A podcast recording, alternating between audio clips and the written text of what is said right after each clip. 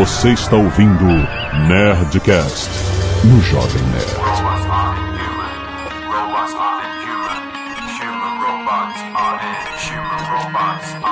Landa, landa, landa, nerds! Aqui é Alexandre Tono, Jovem Nerd. Eu quero instalar um triturador no meu estômago. Aqui é o Atila e o dia que a gente souber simular a sensação tátil, a humanidade acabou. Nossa. Aqui é a Camila e no futuro o super-homem vai ser só mais uma pessoa qualquer. Aqui é o Azagal, ninguém especial, quando todo mundo é super-homem. É, isso aí, é verdade. Muito bem, nerds, nós vamos aqui falar sobre o futuro, porque nós vamos aqui montar o ultra-humano. A gente vai entender o que, que existe de tecnologia que faz com que nós sejamos melhores, mais fortes, mais ágeis, que vivamos mais, que enxerguemos mais longe, ouvimos mais alto. Que a gente ouça o alfinete caindo na sala do outro lado. Exatamente. Nós vamos falar sobre a ficção e a realidade e como é que vai ser o ser humano do futuro. Quantas partes robóticas a gente vai ter? Será que a gente vai se desumanizar ou vai ser mais divertido? certo? E-mail! Canelada.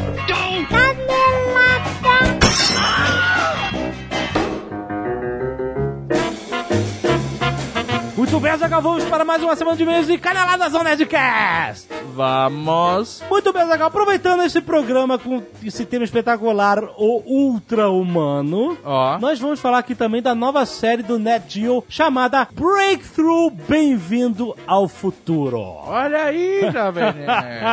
Cara, eu adoro o Net Geo, eu sou um consumidor mesmo do canal e eu sei que tem um monte de gente que tem TV por assinatura e não sabe que tem o Net Geo, porque eu já detectei isso em conversas com amigos.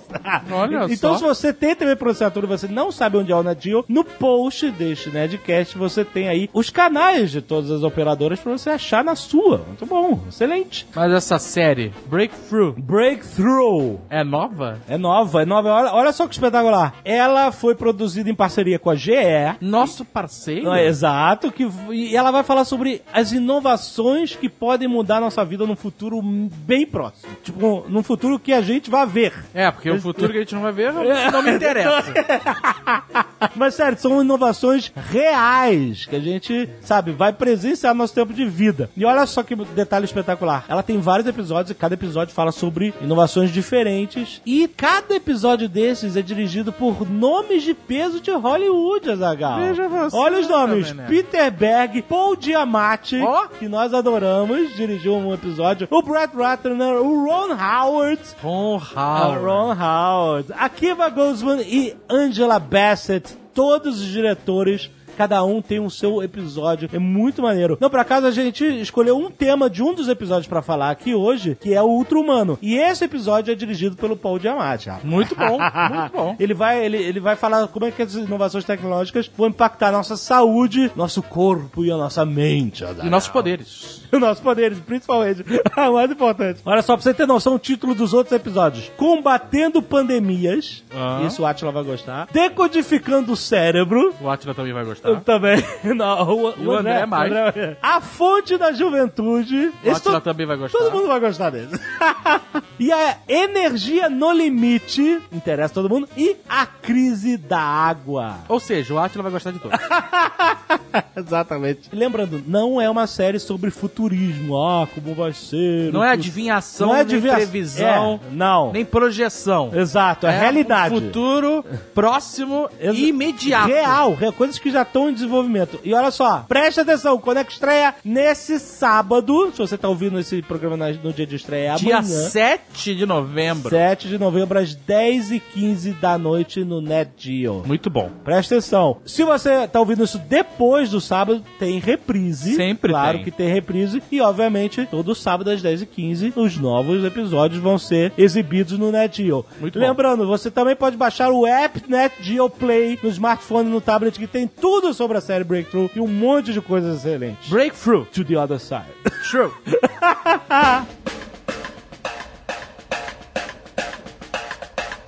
E agora vamos lembrar também que tá rolando ainda a promoção No Game Over do Cup Noodles. Lembrando que a gente já falou no Ned Play. Tá cansado de falar. Dessa promoção onde você compra o seu Cup Noodles, junta dois códigos de barra, vai lá no site, você cadastra dois códigos de barra pra ganhar um número da sorte para concorrer aos sorteios semanais. Tá, tá, tá, Sorteio, não precisa de rapaz. frasezinha, não precisa de nada. Skate, câmera, videogame, smartphone, computador e no final, rapaz, no final, um carro zero quilômetro, Azaghal! E é só comer Cup Noodles. Exatamente. Dois? basta. Dois. Dois, por, você pode comprar mais. Você pode comer vários que aumenta a sua chance de ganhar. Exatamente, pra você que não quer parar de ouvir o Nerdcast. É isso.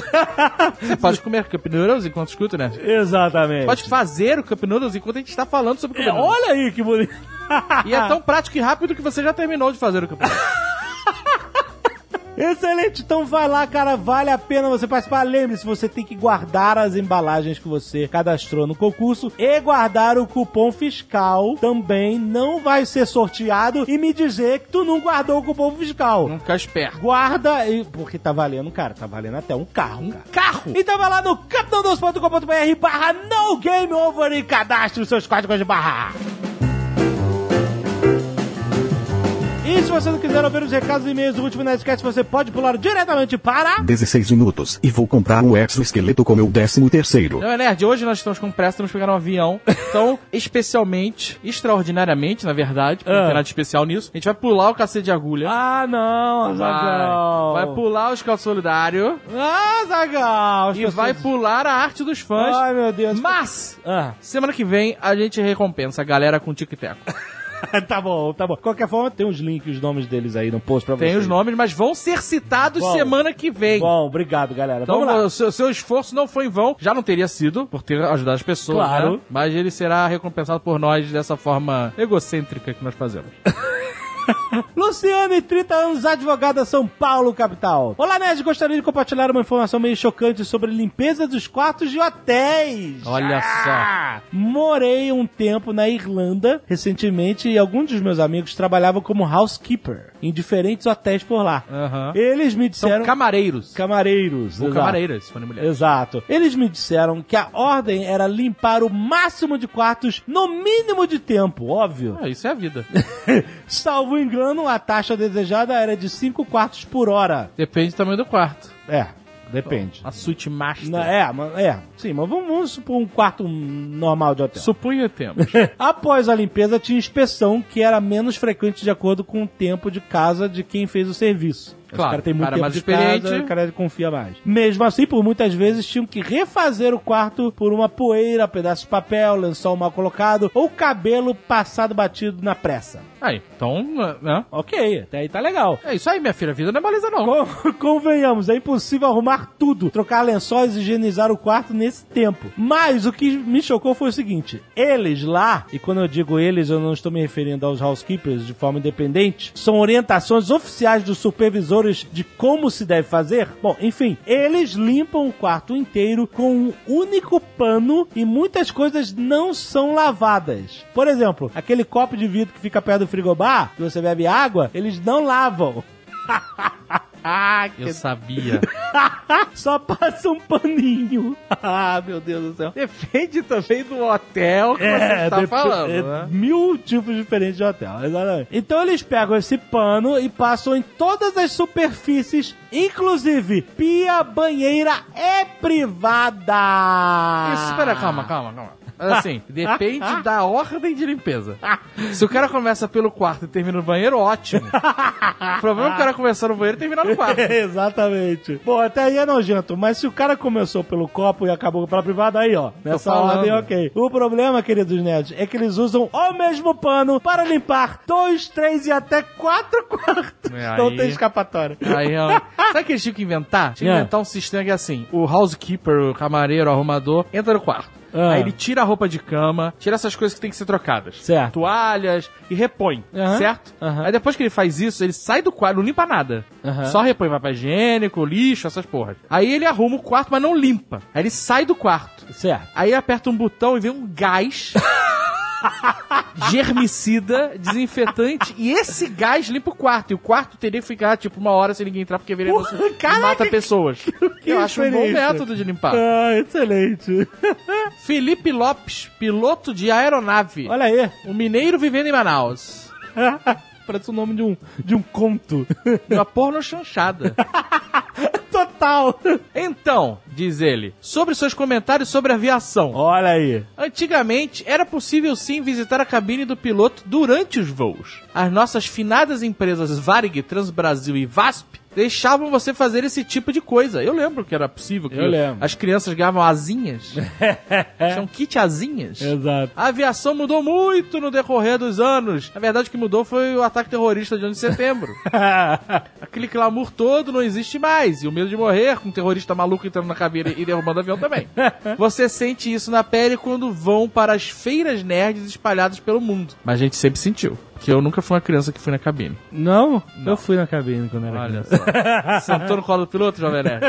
não, eu não cheguei a tanto. Você já foi no, no cabine de piloto, time? Você pode sim tirar foto da cabine, como o Diogo Braga fez, só que quando o avião estiver parado no aeroporto com as portas abertas. Quando as portas do avião são fechadas, portas automáticas, porta manual. Não é assim que eles falam? Exatamente. Parque encerrado, portas em automático. Porta automática eu creio que é tipo, tranquei a porta. É, já fiz aqui. Quando ele fala porta manual, será que ele não tá funcionando? E aí ele pede pra trancar? Não, né, É meio cara? assustador isso. Né?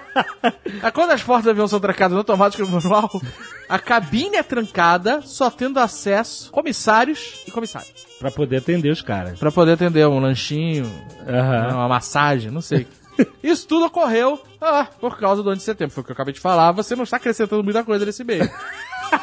Coitado do cara, pô. A última vez que um piloto deixou alguém entrar para tirar foto na cabine com o avião em voo foi demitido Nossa. depois disso. Olha aí. Foi naquela situação do pseudo-artista latino que postou no seu Instagram Ah! a foto da cabine. Putz.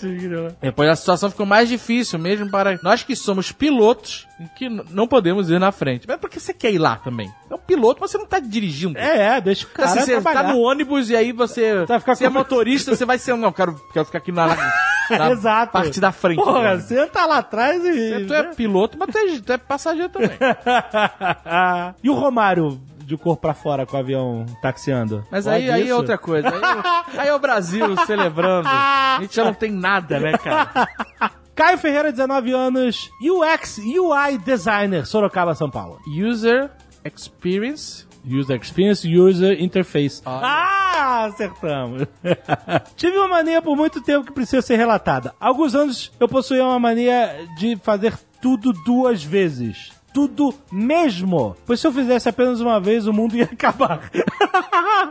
ia dar tudo errado ali pra frente, minha vida viraria uma merda, etc. Eu precisava fazer duas vezes e aí nada ia acontecer. Cheguei ao ponto de ir duas vezes no mesmo lugar, sim, duas vezes seguidas, entrar numa loja duas vezes, por exemplo, e o mais esquisito, eu sabia que era, eram as coisas rotineiras, como amarrar o tênis. Caraca, ele amarrava o tênis, Se amarrava, desamarrava, de desamarrava. amarrava, amarrava de novo, cara, que loucura. Escovar os Escovar os dentes, colocar boné, ligar o computador, putz, ligar o computador, desligar o computador, destravar o celular. Eu sempre disfarçava e não deixava ninguém descobrir e nunca compartilhei isso com ninguém. Todo mundo sabia, cara. Todo mundo sabia, né? Isso era bizarro. Todo mundo sabia, cara. Todo cara Sei lá, você ia sair com a galera e comia duas, duas jantas. Pedia duas vezes o prato pro garçom. Ai, ai. Todo mundo sabia que você era maluco. Pagava duas vezes? né? Gostaria de deixar claro que não era louco. Não, não. Eu apenas tinha essa mania esquisitíssima. E lembro-me que quando fazia algo apenas uma vez, as coisas começavam a dar errado. Isso você está fazendo uma falsa associação Exato. com a sua ansiedade, que ficava louca quando você fazia uma vez só. Eu precisava fazer tudo de novo. Até que ele ia ao banheiro duas vezes, ele guardava e aí depois ia de novo. Não quero imaginar isso. não. ao ponto de eu ficar totalmente desconfortável por horas, dias e meses. Hoje em dia, apenas manias como acordar com o pé direito, rezar apenas de um lado da cama. Acordar com o pé direito, levantar, eu acho, né? É, levantar com o pé direito. Não andar de tênis em casa é questão de higiene. Pô, isso não é mania, isso é questão de higiene, justamente. Entrar nos lugares sempre de pé direito e essas coisas fazem parte da minha Ok. rotina. Parabéns. É, deu uma melhorada. Deu uma Deu uma melhorada. melhorada. Ele poderia ter virado um super vilão do Batman. Talvez ele tenha virado. Tiago Materndown. Materndown. 26 anos, jornalista, Floripa, Santa Catarina. Último e-mail, vou ler correndo porque a gente tem que pegar o avião. Olá, mestres avatares de toda a nerdice brasileira. Assim como o Azagal, eu também tive e tenho o costume de, vez ou outra, fingir uma pestanejada para saber se estão falando algo de mim e para fugir de alguma situação impossível. Certa vez, em uma daqueles viagens escolares de fim de ano, eu e meus colegas fomos para o interior do Rio Grande do Sul e ficamos em um hotel com quartos triplos. Ó. Por um acaso do destino, ou pura sacanagem de quem escolheu a ordem dos quartos, eu acabei tendo que dividir acomodações com os dois mais delinquentes colegas de turma que vocês possam imaginar. Buscando uma maneira de poder dormir depois de um dia cansativo de viagem e não ser sacaneado pelos colegas, eu lembrei do sono demoníaco de Adam Sandler em Little Nicky. Um Nossa. diabo diferente. Nossa, referência já não sei, né? E me aproveitando do gutural, voz de locutor aqui, que conseguia fazer na época, engrenei num ronco mais infernal que consegui. Ele fingiu aí? Acho que ele fingiu que tá dormindo e roncando. e ninguém deve ter acreditado. Pô, parabéns. Depois de alguns minutos de cânticos diabólicos e espasmos, não ouvi mais os colegas e pude dar uma espiada de canto de olho. Percebi que estava sozinho no quarto e que as malas dos colegas também não estavam lá. Olha que esperto. Caraca, você fingiu que era tipo um. Tava possuído dormindo? virou a cabeça, vomitou pra cima, mandou pra Caraca, trás? se ele fingiu que tava vomitando. Se ele conseguiu isso, ele foi foda. Aí, realmente. para boa, boa estratégia. Porque os caras foram embora, ele tomou banho e usou outra cama. É isso aí. Deixou a cama vomitada lá.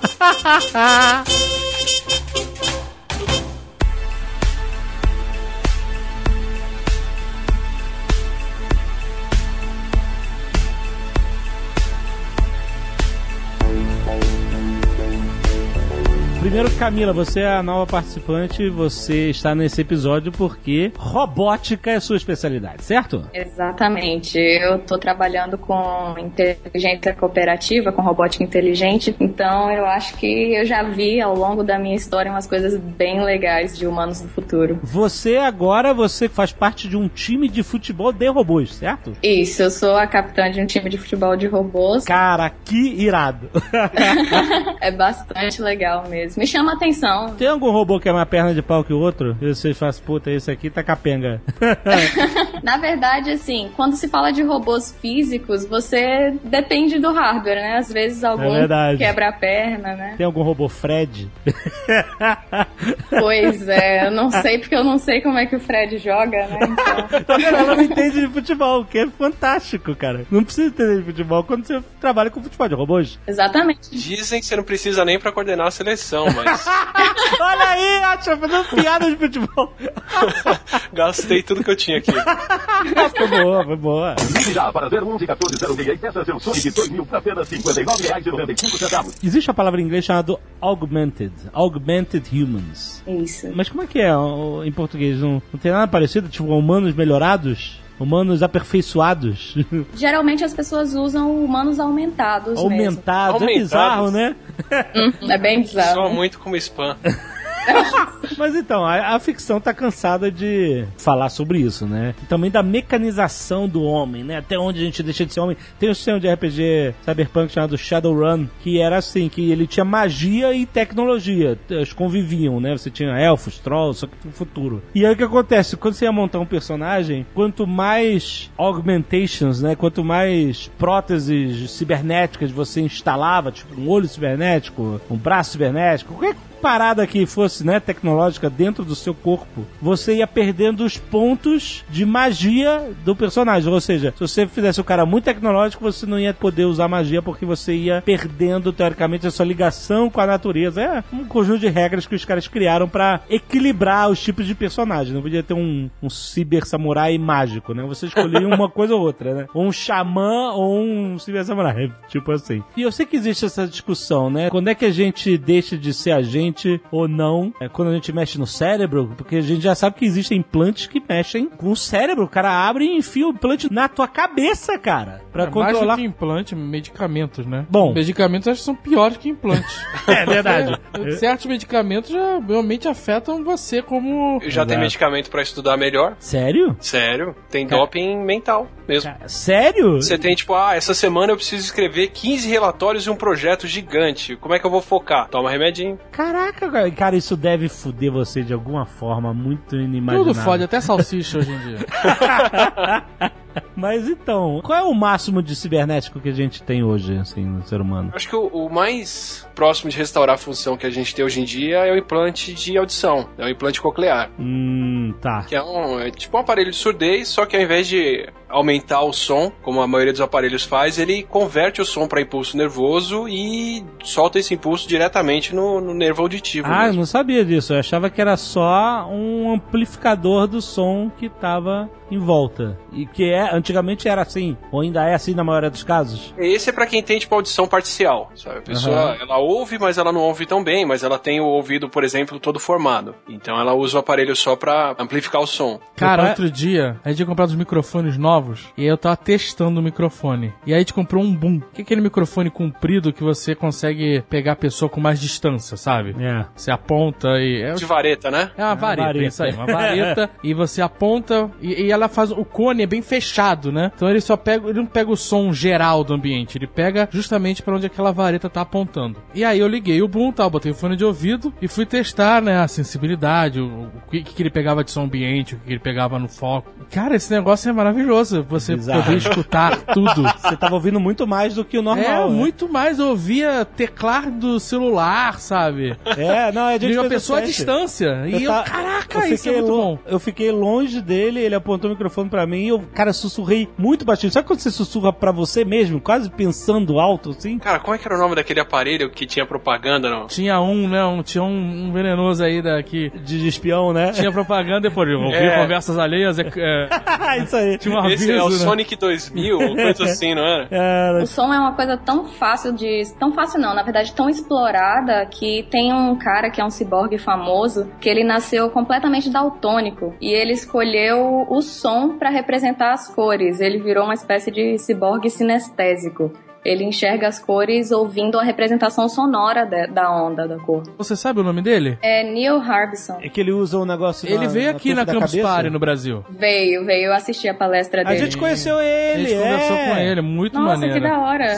O cara é muito maneiro porque ele bota um microfonezinho, né, na- no topo da cabeça. Isso. E ele vai ouvindo as coisas, as cores e, e é Isso. muito bizarro, cara. Hoje ele colocou até Bluetooth naquela antena, ele Sério? acessa a internet, aham, fala Caraca. no celular, acessa a internet. Cara, é muito maneiro isso. Mas você tava falando que existe esse aparelho de ouvido que você aumenta só o, o som que tá em volta, mas É, o, o- outro, como é que O funciona? aparelho tradicional ele, ele aumenta o som pra você poder escutar melhor. Os implantes cocleares que você tem hoje em dia, eles transformam o som em impulso, em impulso elétrico e você liga ele direto no nervo mesmo. Então, o- Caraca. O, impulso toca no cérebro. Assim, a pessoa que não ouve, ela tem o tímpano, por exemplo, que não foi formado, ela, ela passa a escutar com isso. Mas ela escuta exatamente o que uma pessoa normal vai escutar, ou ela vai escutar uma representação mais ou menos, meio É, bizarra? ela vai escutar aquele som meio abafado, meio. é, bem mais simples do que a gente escuta normalmente. Aham. Por enquanto, né? Por enquanto. Mas você tá falando enquanto. de uma pessoa completamente surda, né? Isso. E quanto mais cedo você coloca isso, mais fácil é da pessoa formar uma audição mais próxima do normal. Não sei se vocês já viram aqueles vídeos de bebê, por exemplo, colocando. É. Você coloca um aparelho auditivo no bebê e de repente a mãe fala e o bebê para. Aham. E presta atenção na mãe. Aham, sei. É esse tipo de implante. O ponto é que se você não escuta desde criança, você não forma a região no cérebro que processa a fala. Então a pessoa não vai ouvir bem não porque ela não, não ouve só, mas porque ela não processa isso no cérebro. Claro, consegue faz compreender sentido. isso. É, não- não- ela não consegue nem diferenciar o que é um som ou outro, sabe? Hum, entendi. Mas se você colocar esse implante numa pessoa que escutava e perdeu a audição, por exemplo, ela vai escutar bem os sons e vai diferenciar a voz, vai diferenciar tudo. É que som é uma coisa bem fácil de converter para impulso, né? A gente tem mais ou menos ali um, algumas faixas sonoras que a gente ouve no tímpano e é fácil de converter uma coisa para outra. É bem mais difícil, por exemplo, visão. O implante de visão que já desenvolveram, ele converte a imagem que a gente vê acho que para uma imagem preto e branco e para bem menos pixels do que a gente enxerga normalmente. É, o que eu sei é que você consegue enxergar os contornos perfeitamente. E o resto é meio borrado, meio imperfeito mesmo. Mas você tá falando desses implantes que requerem cirurgia mesmo. Você vai Isso,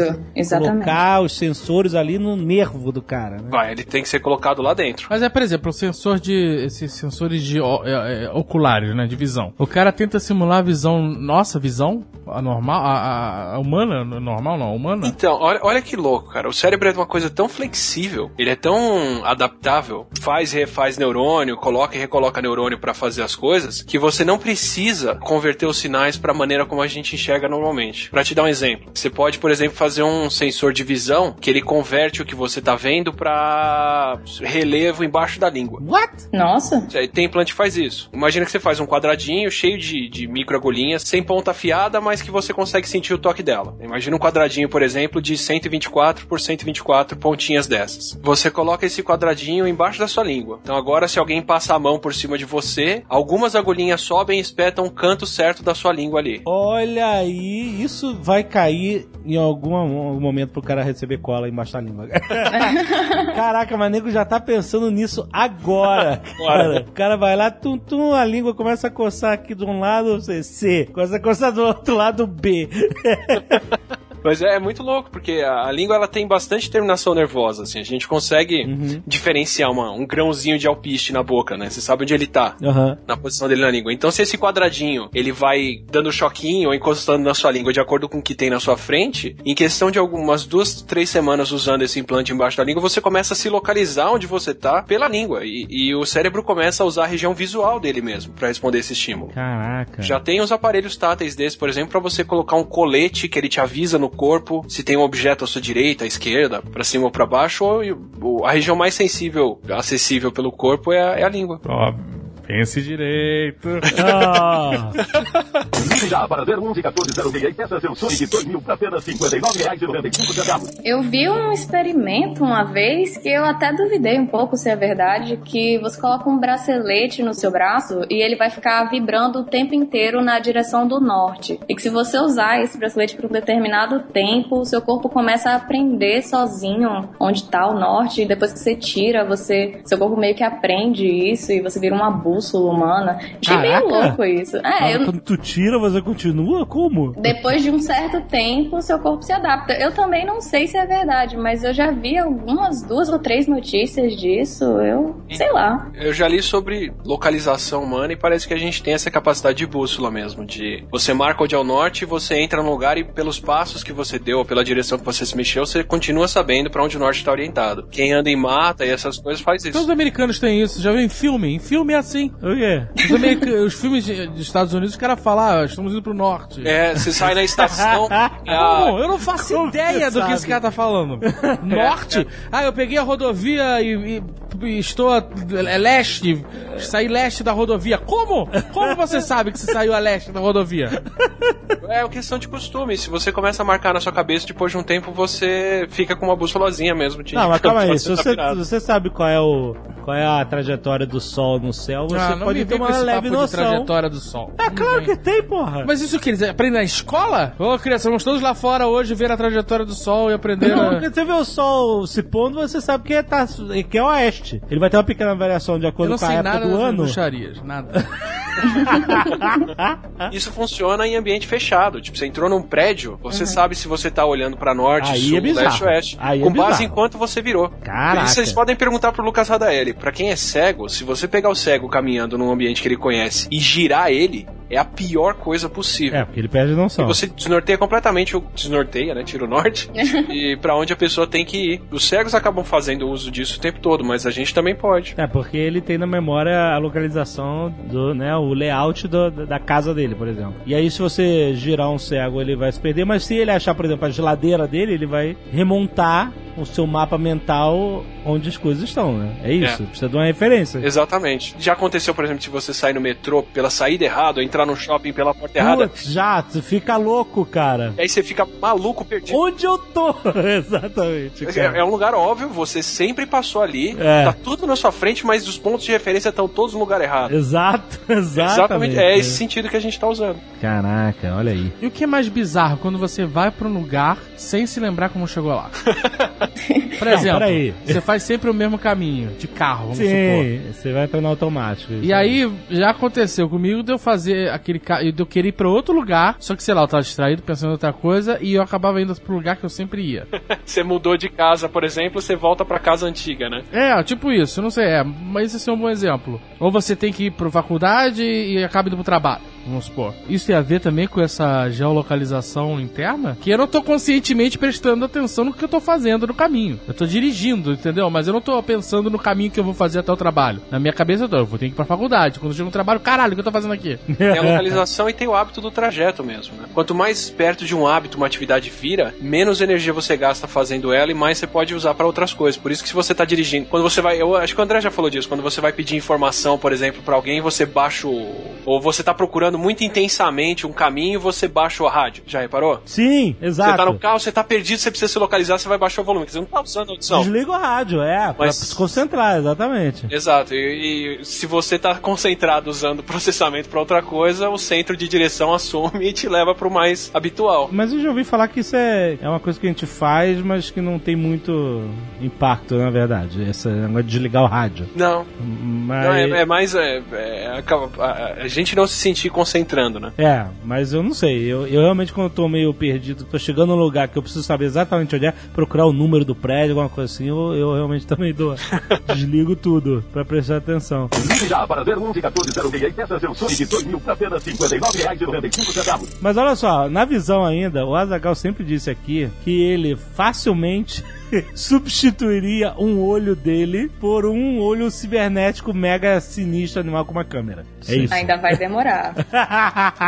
Vai demorar bastante, eu acho. Porque essa questão de atuar no cérebro, eu acho que ainda é uma coisa que tem muito pra evoluir. Porque, assim, tipo, no dia que a gente descobrir completamente como é que faz pra atuar sobre o cérebro, a gente descobre telepatia, descobre visão ultrassônica, sei lá. É, porque não adianta você pegar uma câmera e ligar no seu cérebro que ele não vai conseguir interpretar o que a lente está captando Exatamente. é. da mesma forma que ele interpreta que o seu olho está captando, certo? Sim, é, eu acho muito difícil, pelo menos. É, apesar de eu não saber exatamente como é que funciona esse tipo de tecnologia, mas pelo que eu acompanho, vai demorar bastante pra chegar nesse ponto que o Azagal deseja. É, a, a- a que é usada hoje em dia, acho que a mais avançada, que é a Argus, ela tem 60 pixels. Nossa. De resolução. É mais assim, tem alguma coisa passando na sua direita ou na esquerda, ou você tá no claro ou no escuro. Não é uma visão tão boa ainda. Sei, Eu sei. tava pensando, já que a gente tá fazendo olhos biônicos, por que, que ele tá perdendo tempo fazendo o olho no, pra imitar um- a visão humana que é limitada? Por que, que não faz uma parada pra valer mesmo? Tipo, muito mais avançado. Visão de calor. É, eu, queria, eu queria um olho com detecção ultravioleta e Exato, exatamente. infravermelho. Mas qual é a sua vantagem de você ver ultravioleta e infravermelho? Ah, nenhuma. Eu quero ver só. Você só quer ver. Não, a, a quantidade de, de- de tonalidades, cores, sei lá o que, são muito maiores no ultravioleta. Sim, sim. A gente não vê nada do que o pássaro vê, uma parada muito mais rebuscada do que a gente, por exemplo. A gente se acha grandes merdas com a nossa escalinha Pantone de bosta. É, E outros, outros espectros de luz tem, tem paradas muito mais fodas, cara. É Eles têm lá os 50 tons de ultravioleta que eles enxergam. É porque é engraçado que a gente sempre toma como normal a nossa percepção do universo, né? O normal é a gente ver tantas matizes de cores, a gente sentir isso, sentir cheiro, sentir gosto e tal, mas isso não é o normal, isso é só uma, um, um espectro limitado que a nossa biologia comporta, né? De repente É. tá rolando uma mega comunicação por rádio ali que a gente não faz nem não ideia. né? consegue, exatamente, não consegue saber ó, frequências sonoras, cores é, na natureza que a gente não enxerga simplesmente porque a gente não consegue ver esses espectros de luz, por exemplo, né? Mostraram agora, por exemplo, que os ratinhos cantam tanto quanto as aves, mas a gente não escuta. O quê? O rato canta? Canta. Pra atrair fêmea, pra conversar, pra se comunicar, mas é uma frequência que a gente não escuta. Sério mesmo? Caraca! Caraca! Então que eles viam o rato abrindo a boca e nada saía. Ué, mas o microfone não, não, não capta, mano? Ué, foi, fizeram, captaram com o microfone e converteram pra escala de som que a gente entende. E ele canta o quê? Hello, my baby? Aqueles cantos de baleia que a gente ouve, Certo. eles são acelerados. Ah. O pessoal normalmente pega um som que é super frequência baixa, que o, o nosso ouvido não escuta, e aí acelera o som, ou, ou aumenta a frequência dele pra gente poder escutar com uma coisa mais próxima do que a gente tá acostumado. Excelente. Ô Camilo, os seus robôs do futebol, eles enxergam, eles veem com câmeras ou eles enxergam de outra forma? Os robôs físicos, eles enxergam com câmera mesmo. Eles fazem uma análise basicamente de cor da imagem. Ah. Fica mais fácil porque, por exemplo, as traves são amarelas, a bola é laranja. Aí os robôs físicos conseguem é, mapear por cor as coisas. É mais fácil entender dessa forma do que outros tipos de sensores, infravermelho, laser, etc. É isso, depende. Eu tô falando no caso dos robôs do futebol, mas por exemplo, os robôs domésticos, eles para se localizar na casa, eles usam outros tipos de sensores. Usa usa um sensor laser que, sei lá, joga raios e pega o retorno do raio, vê a distância das coisas. Tipo robô aspirador. Tipo, é, tipo robô aspirador. Então ele não tá te vendo. Você pode Não. trocar de roupa na frente do robô aspirador. Sem problema.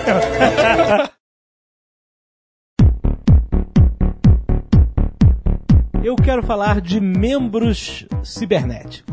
Essa é a palavra certa, Camila? Cibernético? Quando é que a gente pode usar a palavra cibernético? Boa pergunta. É porque eu tava lendo outro dia que a diferença entre biônico e cibernético não é tão grande assim. Pois é, não sei classificar. Mas, por exemplo, prótese de perna que pessoal que pratica atletismo usa. O Pistorius lá, por exemplo. Sim. Aquilo ali é um membro cibernético ou biônico ou não é nada disso? É só um. É porque, né? é, o que é? Ele é, ele é um material e é um membro de alta performance. Você tá dizendo aquele que é tipo um C. É, que é aquele uma, uma, tem, tipo, uma vareta, sei lá, um. Mas não é vareta, ela tem um. Ela tem É, um. ela tem uma função, mas é como se um fosse uma barra de metal, É, não é? uma mola tem uma de puta, fibra de é, carbono. exatamente, tem uma Uma- puta tecnologia ali. Isso. É, assim, tipo, o conceito, o conceito de ciborgue mesmo, da forma clássica, é qualquer coisa artificial ligada num organismo biológico. Não precisa ter componentes eletrônicos. Imóveis. Não necessariamente. Já o biônico é que é uma mistura de bio com eletrônico. Hum. Então, precisa ser baseado na estrutura biológica e ter componentes eletrônicos. Ah, então essas pernas, essas próteses de, de corredor, por exemplo, são uh, cibo... Os caras são ciborgue. cibernéticas, são, mais cibernéticas do que biônicas. Então esse cara é um ciborgue, é isso? Esses Ele é um caras já ciborgue. correm Irado. mais rápido do que os corredores normais? Corre. Que tem membros? Não, com as duas pernas de fibra de carbono, acho que corre. O, o critério pra excluírem ele da prova foi que a fibra de carbono ela dá um retorno maior por impulso pra ele do que a nossa perna. Tipo, quando você põe uma força no seu pé, ele retorna por força elástica lá X. Aquela perna já retorna 2x, um X e meio de força de volta. Então, Então é mais rápido. É mais é rápido. mais ra- ele Cara- gasta menos energia pra correr. Um cara de alta performance, ele vai correr mais rápido com aquelas pernas. E se você fizer ela mais comprida, pior ainda, né? Claro, claro. É, então, você não precisa não ter uma perna pra usar isso. Você pode colocar simplesmente no teu pé, amarrar na tua perna, como muita gente faz, tá, recreativamente, e correr mais rápido com isso, cara. Aliás, é, é, se você fizer isso, você tá esticando a sua perna, realmente você vai correr mais. Mas se eu, tô, se eu colocar o Usain Bolt do lado de um cara que tem... Tente cortar as pernas do Usain Bolt. Olha, cara... É, é um experimento pela ciência. ah, pera assim, Quantas pernas do Usain Bolt? Clona o Usain Bolt e, E aí- corta as pernas dele e bota pernas cibernéticas nele. Isso, aí tem um Usain Bolt clonado com pernas cibernéticas e outro normal. O Tem o. Cyberbolt. O Cyberbolt. Cyberbolt. ele vai ganhar. É isso, basicamente. Porque ele tá tendo ajuda da tecnologia a favor dele, né? É isso. Mas vamos combinar que é justo, né? O cara já perdeu as pernas. Qual o problema dele ser mais rápido? é verdade. Mas Atila, você falou que o cara é excluído, ele não pode. Um cara com essas próteses não pode participar de uma competição normal? O Pistorius foi tirado da corrida das Olimpíadas regulares. Não, você vai pra Paralimpíadas porque aqui você tá correndo demais. Que Ah, mas- escroto, né? Mas aí na para ele só pode correr com quem tem também a mesma condição ou não? Exato, quem tem as mesmas próteses. Ah, tá. Não pode correr um cara que tem uma só, porque esse cara não vai ter vantagem. Ah, pode também. Eu não sei qual que é a classificação nas Paralimpíadas e eu não sei se tem competidor suficiente pra eles fazerem muita categoria. Aham. Mas eu acredito que tem sim. Quem tem um membro só ou dois pode competir na mesma. Mas vai do tipo de desabilidade e do tipo de prova. Mas o recorde, por exemplo, de 100 metros rasos. Ainda é do Usain Bolt, porque apesar do, da prótese dar mais retorno pro cara, ele não tem o, o desempenho muscular que o, que o Bolt tem. Caraca, o cara é sinistro sem prótese, é isso. Ninguém com prótese consegue chegar perto do Usain Bolt, é isso. sinistro.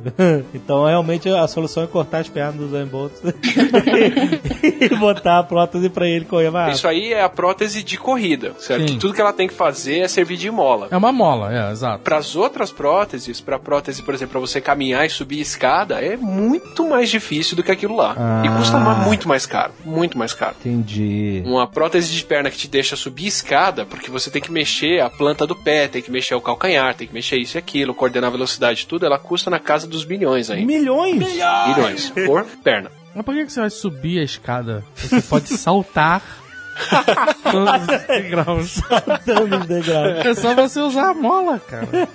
Ligue já para 011 1406 e peça seu Sonic 2000 por apenas R$ 59,95. Por exemplo, essa aqui do dia a dia, quem tem. É do Roberto Carlos. Roberto...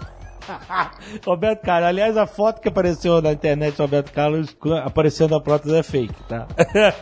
Ele nunca mostrou. Essas próteses mais comuns, elas. existe algum tipo de, de flexibilidade do pé falso com a canela, essas coisas? Ele é articulado e, se eu não me engano, em alguns casos eles podem ter molas, inclusive. Hum. Mas ele não tem movimento ativo. Certo. E muito menos recepção tátil, que é o maior problema. Se o cara pisar no fogo, Pisar no fogo e se ele quiser fazer um movimento, por exemplo, descer a escada, que você depende de você sentir a pressão do degrau pra você coordenar o joelho Hum. na hora de você pôr o pé, entende? pra não dar aquela pisada em falso. É, pra tudo, assim, pra você acertar a hora que você vai pôr o pé, pra você pôr a, a força nele e tudo. Então, assim, pra caminhar, você caminha e você tá fazendo um esforço bem maior com a outra perna, que é funcional pra você manter o equilíbrio. Mas você não consegue correr, por exemplo, porque não tem firmeza no pé. Você depende da sensação tátil. É, porque o, o equilíbrio numa pessoa que tem todos os membros, você não fica parado, rígido, né? Quando você tá em pé, por exemplo, quando você tá andando. O seu, seu tornozelo, ele vai corrigindo, né? Se você quiser ter uma noção do quanto o cérebro corrige, experimenta fechar o olho e se equilibrar numa perna só. É impossível. Assim, não é impossível, mas é Caraca. muito difícil. É difícil, e, e essa correção é muito mais brusca, né? Você- porque você tá dependendo de outros sentidos que não a visão, né? Peraí, agora todo mundo vai tentar. Eu também vou tentar. Peraí. Só um. Tenta, tem quem tiver. Jovem quem tiver- cair no chão. Tô até vendo. Fechei o. Caraca! Caraca, é muito mais difícil, cara. Impressionante. Fechou o olho, já era. Quase que eu caí, mas pô, cara, mas a gente não tem o, o, o negocinho aqui no ouvido que, que vê o nosso equilíbrio quando a gente tá indo pro lado do outro. Tem muita coisa envolvida. Tem a visão também, tem um monte de coisa junto. Impressionante, cara. E aí o- a- a- essas próteses não têm essa correção. É, né? é. Vamos pegar uma prótese de mão que é mais fácil a gente pensar. A prótese mais simples é tipo o gancho, sabe? Sim, que é bem maneiro. Cara, olha só, sério, uma, cara, eu não consegui tirar foto. Uma vez eu vi um cara no aeroporto. Ele ia embarcar num, num voo, acho que era no meu voo. O cara tinha uma prótese de mão com gancho e um tapa-olho. O cara era muito foda, cara. Esse cara abraçou mesmo, cara, a parada. Ele realmente estava curtindo, sabe? Mas o gancho que você diz não é gancho do Capitão Gancho, é aquele gancho duplo, tem uns ganchos que abre e fecha, né? É, mas A então, garra. o próximo passo é esse, né? Você pôr uma garra que, sei lá, você mexeu o antebraço, ou você inclinou o braço, ou você fez alguma coisa, o gancho ele abre e fecha. Você tem duas opções, abriu ou fechou. Se você tiver que segurar alguma coisa delicadamente, você vai ter que segurar uma uva. Não tem como. Uhum. Aham. Não, você espeta no gancho. Não dá pra você montar Lego com ele. É, sim. Na verdade, já tem um- uma pele artificial que tá meio em fase de testes ainda, mas ela já existe. Ela tem vários sensores muito pequenininhos que você consegue ter essa sensação de pressão. Você sabe se você tá segurando uma coisa delicada ou uma coisa mais rígida e consegue adaptar. Mas aí é na casa das próteses milionárias também. É, esse é o, é- é o próximo passo. Que até com a prótese funcional que você controla o quanto ela fecha ou abre da mão, você não tem a sensação de se você apertou firme ou fraco, né? Isso. Você não consegue descascar um ovo cozido com ela. É, então, a- o pior problema da prótese de mão, pra quem perdeu o braço, o antebraço e tal, é sempre o, nosso, o movimento fino que a gente tem dos dedos, né? É muito sensível, é muito delicado. E a gente já viu alguns vídeos de internet que tem essas próteses que a mão mexe, abre, fecha, segura coisas, obviamente com um pouco menos né, de habilidade que uma mão normal, mas, cara, é um, um avanço tecnológico impressionante. Como é que funciona? Porque eu já vi próteses de braço que elas funcionam recebendo feedback dos músculos do peito, do ombro, do peitoral e tal, porque eles botam os sensores lá e quando o paciente pensa em mexer o braço, como ele tem a memória muscular, esses músculos no peito dele se mexem, a prótese detecta e ela interpreta aquilo como um movimento X, né? Isso é uma forma de você calibrar a coisa, né? Eu já vi. Esse tipo de prótese existe com essa calibração de movimentos musculares. Como é que funcionam as outras? Como é que você, por exemplo, mexe o- os dedos? É da mesma forma? Depende do dano que a pessoa teve para as terminações nervosas ali perto, né? Se o cara perdeu, por exemplo, a, a mão só, mas o pulso ainda tem todos os nervos chegando na ponta da mão intactos. Então você consegue pegar 5, 6, 10 terminações nervosas e usar elas. E aí É. a pessoa tem que fazer a fisioterapia toda para aprender a controlar só aquele nervinho quando ela quer. É, eu tava dando exemplo de um cara que eu vi o vídeo que ele não tinha um braço inteiro, então a prótese encaixava no ombro dele, né, e no peito. Mas é, realmente depende de como é que tá, né, de qual é o dano, né, da, da pessoa. Mas, por exemplo, existem também essas próteses que fazem ligações neurais, que você, o cara bota algum implante neural Sim. e controla por ali, é isso? Sim, e, e aí o controle é muito mais fino, porque aí você não precisa pensar em controlar um músculo. Por exemplo, Aham. você coloca o sensor na cabeça da pessoa, você pega uma coisa que a pessoa nunca vai fazer normalmente, sei lá, pensa numa bolinha de tênis pingando. Aí você bota o sensor no, Pingando? por cima da cabeça da pessoa, pô, é, qual- qualquer coisa assim, pensa numa mola descendo a escada. Ah, tá. O que que é uma bolinha de tênis pingando? Ela, ela, ela, foi uma Pinga no chão, abstrata pra mim. Ficando, gíria, ficando. Ah, tá. Gíria de tenista, é isso? Exato, é, não sei. Eu imaginei uma bola de tênis amarela e ela se transforma num líquido e ela, puf, pingando. Aí eu pensei que você, ah, sei lá, o Atcha tá falando de alguma coisa abstrata justamente de propósito pra ser um, um controle. Mas não, é, é uma coisa real. Pode ser uma coisa Tá, uma, mola descendo a escada, a gente consegue... É uma coisa Peraí, que uma você- mola de que tipo? Aquela mola colorida de plástico? É, tipo Essa isso. que eu tava Que pensando. vai fazendo... blum, É, blum, vai sai- blu, blu, blu, exatamente, mola de brinquedo. Degradê. É. Degradê? Pensa tipo na- degradê, exato. Pensa na mola degradê descendo a escada. E aí você coloca um- uma pessoa numa, num, num aparelho de ressonância e mede quais são os neurônios que estão sendo ativados para aquilo. Aí você coloca o eletrodo na cabeça da pessoa mesmo. Abre o crânio, enfia o eletrodo lá dentro Ah, do cérebro, ah. até você chegar no neurônio que dispara quando a pessoa pensa. Como que o neurologista sabe onde é? Como ele sabe disso? Ele vai medindo de longe onde é mais ativado e depois ele vai pincelando ali mesmo. Cara, que bizarro isso, cara. E esse paciente não pode fumar maconha de jeito nenhum, né? É assim, é bom que no cérebro você não sente dor. Você pode enfiar o, Ah, espetar é, o negócio cérebro- lá que não. Ele, ele recebe, ele percebe dor de fora, mas não tem nada que encoste no cérebro por dentro pra gente precisar sentir. Então ele não tem neurônio tátil. Olha só, não sabia disso. Então você pode chegar lá, blá, blá, blá, e aí não, você não É sente por nada. isso que o Aníbal fez, fez verdade, fricassê de cérebro de Ray Liotta ah, entendi. e o Ray Liotta achou o máximo. Caraca, é, mas é muito sensível, né? Qualquer coisa que você faz ali, você pode gerar um dano permanente, né? E motor, ou, Exato. ou- ou neural e tal. É que o, o eletrodo que eles colocam hoje em dia é um capilarzinho, assim, sabe? Ele É literalmente do tamanho de um fio de cabelo. E você coloca, sei lá, um centímetro de profundidade no cérebro ou algo assim. E aí ele dá um impulso elétrico, alguma coisa Mas peraí, o cara. Assim, tá muito bonito essa história de botar um fio de cabelo dentro do cérebro.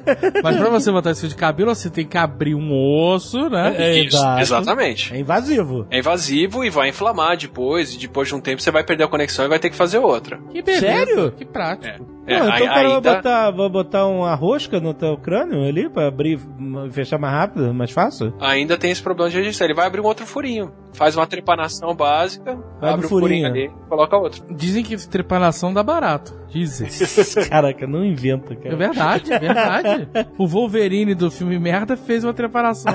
É, é, exato. Aquela bala, aquela bala que atravessou ali né? ó, a- o crânio dele, aquilo ficou um buraco ali, cara. Que não vai fechar nunca, né? Não é, por nunca. isso ele ficou loucaço. Ligue já para 011 1406 e peça seu Sonic 2000 por apenas R$ 59,95. Pra sentir mais de um grupo de neurônios disparando, eles têm que colocar, sei lá, tem 20 filamentos na ponta, um tanto mais, assim. Que nem, que nem fio telefônico. É, por aí. Mas eles são mais compridinhos. Imagina um- uma pecinha, um componente de placa eletrônica. Quando você abre o computador e você vê ali os, os Transistores? componentes todos. Placa de circuito? Isso, os transistores na placa de circuito, que você vê todas as pontinhas deles onde eles engatilham. Aham. Aquilo ali. Certo. E aí você coloca isso na cabeça da pessoa e você mede. Toda vez que o neurônio dispara ali, o braço levanta um pouco. E aí a pessoa vai treinando pensar na bolinha de ping-pong ou na bolinha de tênis Na que canta. bola, cara, tá zoando. Na mola, na mola escada. e o, o braço mexe. Depois de um tempo, você esquece o que você pensava pro neurônio disparar e dispara ele só de pensar no braço mexendo. Tá, mas aí você tem que pensar na mola descendo a escada toda vez? É isso? É. Cara, tá muito confuso isso. Peraí, peraí, peraí. Toda vez que o cara quiser mexer o braço biônico dele, ele tem que No pensar na mola descendo a escada? Por que, que ele não pensa num braço? Por que não é o braço mexendo? Braço mexendo, caralho. Porque você precisa do impulso que só aconteça num momento muito específico. Depois de um tempo, você desassocia o impulso do pensamento. É que você não pode confundir com outros impulsos parecidos, Isso. é isso? Isso, se você for confundir com outros impulsos, você precisa pôr muito mais eletrodo e medir uma área muito maior, que é o que eles Ah, fazem com, tá. com a macaca, por exemplo. Por isso você falou que é uma coisa muito específica que vai gerar uma onda muito específica no seu cérebro, é isso? Se você for colocar o sensor lá dentro. Mas se você põe o sensor lá dentro, você sabe se o neurônio disparou ou não imediatamente. Então o controle fica mais fino Certo. do que você for mexer. Mas tem como você colocar receptores do lado de fora também. Tem. E tem como você colocar o receptor tátil na pele. Então ele dá um choquinho, ele vibra um pouco quando você tá apertando mais ou menos. E aí você sabe mais ou menos quanta pressão você tá fazendo. No caso de uma mão biônica segurando uma garrafa, é isso. É, na verdade, o sensor tátil do Apple Watch e de uns outros aparelhos mais novos, eles funcionam mais ou menos por esse princípio, Pra você condicionar o corpo a quando aquilo vibra é alguma coisa acontecendo. Entendi. Mas você vai sentir essa vibração em algum lugar que você vai. Por exemplo, se a pessoa não tem o antebraço e a mão, ela tem a parte superior do braço. Aí ela vai e coloca uma- um antebraço e uma mão biônica. E aí ele vai segurar um copo. Aí o que? Seria na ligação da prótese com o braço teria um, um elemento lá vibratório que eu sentiria uma vibração cada vez maior de acordo com a pressão que eu tô fazendo na mão robótica, é isso? Isso. E o bonito do cérebro é que esse impulso pode estar, essa sensação pode estar acontecendo na perna, na orelha, no nariz, nas costas, onde for mais cômodo, e você vai associar do mesmo jeito com a pressão que você faz. Hum, maneiro, maneiro, maneiro. O exoesqueleto do Nicoleles fazia algo parecido com isso. Ele passava a sensação do pé do paraplégico pro braço dele. E Ah. com o tempo ele fez, fazia essa associação direta. Esse exoesqueleto você tá falando que é aquele brasileiro que deu aquele pontapé inicial na Copa do Mundo do Brasil, é isso? Isso, esse mesmo. Não foi zoado o exoesqueleto não poder entrar no campo? Eu acho Foi zoado, não poder entrar. Pois é, mas os caras não deixaram porque. É muita frescura. Você tem campeonato dos- dos Estados Unidos, Super Bowl, os caras montam um palco gigante. Exato, Não exatamente. o, não estraga nada. Exatamente, O cara. cara pesava o quê? 7 toneladas? É, eles não deixaram por causa do peso que ia zoar a grama que eles falaram, né? E aí ele teve que dar o chute ali na lateral, né? Pois é, mas foi a maior treta porque disseram pra ele, ó, você vai ter 29 segundos. Nossa. Aí, uma semana antes, ó, 29 não dá, vai ser 15. Caralho. Aí no dia foram 4 segundos. Nossa, É ele 29 tava. segundos pra sair do vestiário e. Caraca, pô, tá pouca pressão numa parada que já É, é. ele, né? só, ele só pôde dar o chute e pronto, acabou, né? Foi só isso. A bola, botaram a bola no pé dele, ele deu o chute. Brasil sendo Brasil. Não, mas acho que isso tem a ver com coisas muito mais. FIFA foi sendo a FIFA? FIFA sendo FIFA, sendo FIFA. exatamente, do que Brasil. pô, o Brasil, o Brasil tava, pô, orgulho ali da tecnologia, cara, muito maneiro. Mas aí o que que é? O paciente é paraplégico, certo? E aí com o exoesqueleto ele consegue ficar em pé e andar. Esse é o Isso. propósito. Isso. Aí é a parte da hora. Exoesqueleto é- são as coisas mais legais, eu acho. Porra, muito maneiro, né, cara? Eu já vi aplicação de exoesqueleto pra levantar peso. Tipo, sabe, no, no estilo mais sci-fi No que Japão existe. eles não estão fazendo esse tipo de exoesqueleto pra ajudar os idosos? Sim, você vê a diferença. No Japão, eles usam esses exoesqueletos para enfermeiros carregarem pacientes. Nos Estados Unidos, é o exército que usa. É a, pa- é a DARPA, né? Isso, a DARPA, É exatamente. claro que o exército que usa, meu Deus do céu. Aliás, a DARPA e a Boston Dynamics, elas têm os, os, os robôs e os, as coisas mais legais, né? Sim, eu não vou nem falar qual demais. delas foi comprada pelo Google. Foi a Skynet, não foi? Não, não. Foi a Boston Dynamics. Foi a Boston Dynamics. O Google comprou uma empresa de robôs de guerra. Só isso que eu quero dizer pra vocês. Não, gente, mas calma, Tô, calma. mas tô calma, tô calma. Mas se fosse assim, a internet foi criada pelo exército também. E tá todo mundo usando É, hoje em dia. GPS, tudo isso. Sim, pois exatamente. é. Não, mas ó, liga as pontas. O Google, ele já tinha aqueles captchas que eles faziam que você tinha que reconhecer o número das casas. Aham. E aquilo ali você tá treinando o algoritmo genético deles a reconhecer número de casa. É pra bater lá e perguntar pela Sarah Connor. É simples. É isso aí. Quando vier aquele robô mula correndo atrás de você.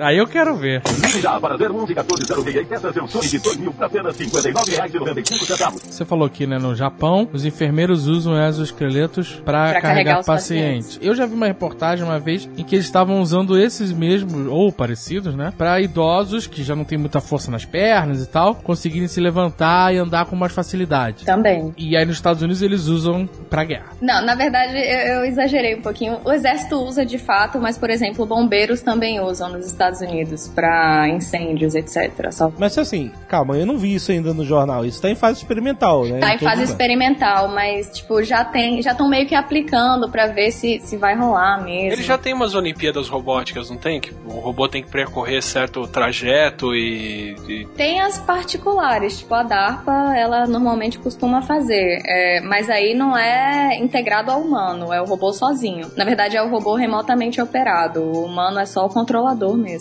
Por enquanto. e depois a gente põe o- a pessoa dentro dele, né? É, aí já é outra conversa. Mas olha só, sobre exoesqueletos ainda, eu fico tentando imaginar qual é o tempo de resposta, porque, por exemplo, se você quer levantar, você vai fazer um movimento muscular natural do seu corpo pra isso. Dependendo do tamanho da pessoa, demora. É, exato, né? Deixa, Às deixa, vezes tem que pegar impulso. deixa eu imaginar uma coisa mais, mais fácil, em vez de levantar. Vamos simplesmente você esticar o braço e pegar um copo na mesa. Muito fácil de, de você imaginar esse movimento. Então, quando você vai esticar o braço, você vai fazer esse movimento muscular com o seu braço, abrir os dedos e tal. Como esse movimento muscular ele, ele é sentido? Eu fico imaginando que o cara vai fazer o movimento, aí a máquina demora pra responder, aí ela vê o movimento, aí ela segue. Mas não, parece que o feedback é, é imediato, né? É como se você estivesse vestindo um cosplay de. de... Ela tem que estar sentindo os músculos que você tá disparando antes de você levantar. Então, como ela sente? Exatamente, o que eu perguntar? Ela sente o movimento do seu braço ou ela sente antes através de outros músculos? Os, os de perna, que são os mais avançados nesse sentido, eles sentem o, o peso que você tá pondo em cima deles. É, na verdade você coloca a configuração de andar. Ele- eles têm controle mesmo, botões, e você diz pra ele que você vai andar. Ah. E a partir daí ele acompanha o balanço do seu corpo. Porque eu não sei se vocês lembram no final de Alien 2, quando a Ripley entra naquele exoesqueleto lá de, de carga, né? É- Era a cena que eu tô pensando desde o começo do Nerdcast. É, quando ela vai andar, você vê que o pé dela, ela bota o- o- a perna pra cima, só que ela trava nas tiras de proteção lá do negócio, e logo um pouco depois dela travar, o robô responde e aí faz o movimento que ela tava querendo. Não é assim com o exoesqueleto, né? É tipo, meio que imediato. Os exoesqueletos controlados por controle remoto, como eles acompanham o, o peso do seu corpo, é meio que imediato. Mas no caso do que o Nicoleles quer fazer, que é muito mais difícil, eu não sei qual é o tempo de resposta. Eu não sei se o Atila sabe, mas. Não. Não porque deve ficar pensando em mola descendo a escada. velho.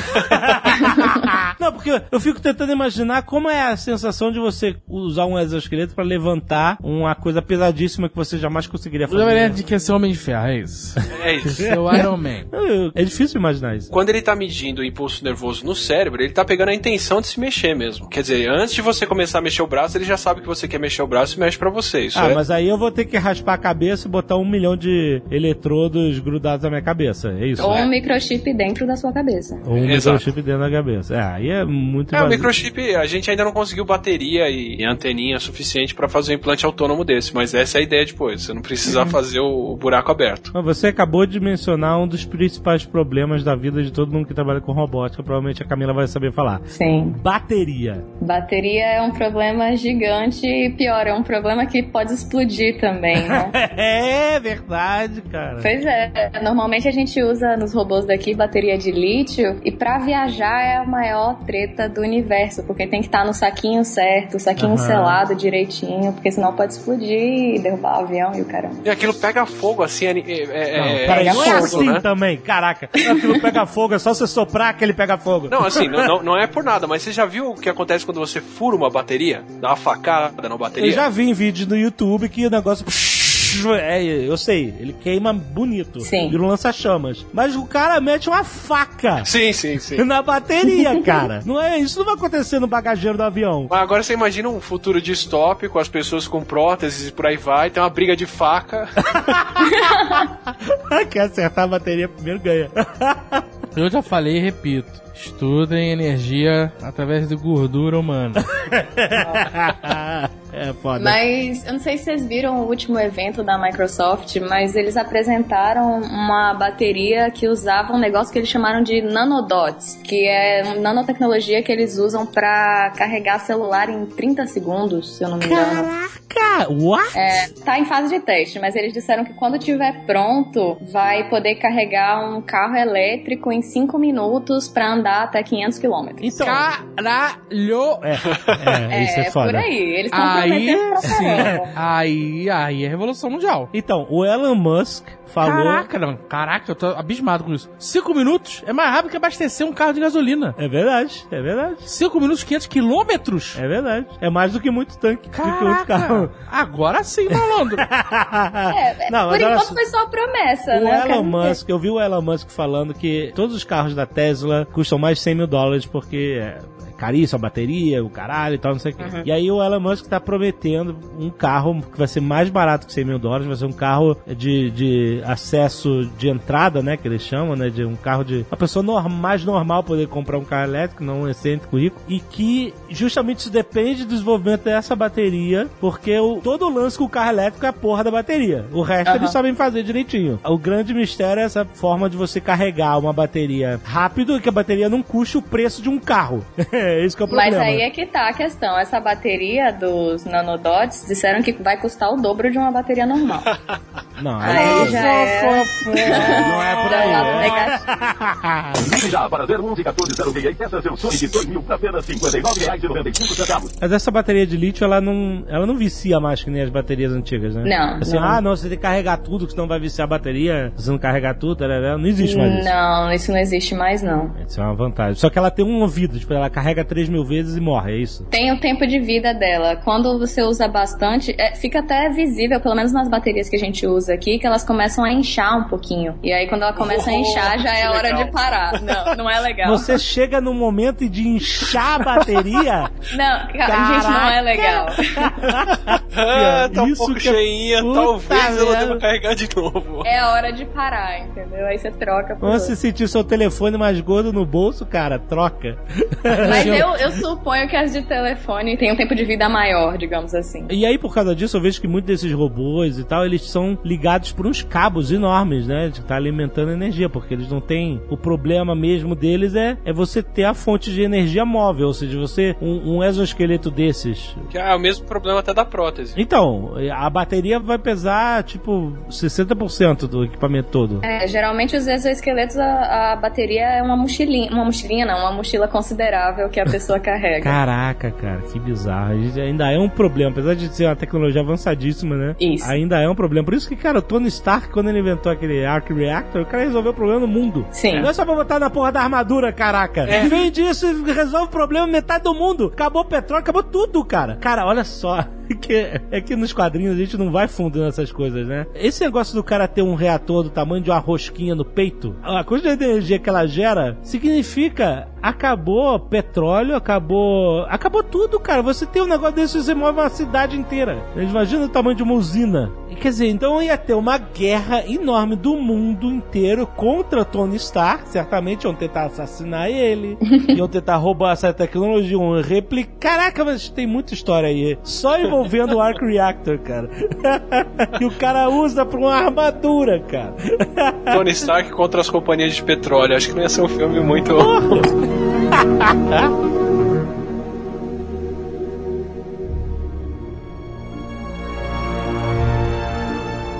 A gente já tá chegando ao ponto de, por exemplo, conseguir fazer músculo artificial agora, né? Caraca, isso é maneiro. Já tem umas fibras, acho que são fibras de carbono, que você aplica corrente elétrica nela e ela contrai. Nossa, que maneiro. Aí a coisa fica interessante, porque isso gasta bem menos energia, a resposta é super rápida e a força que o negócio tem é absurdo, Custa um bilhão de dólares. por enquanto.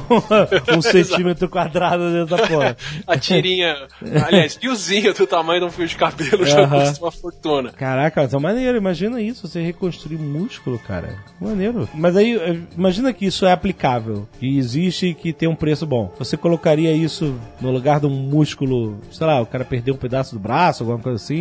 É, Ou você é. simplesmente pode augmentar.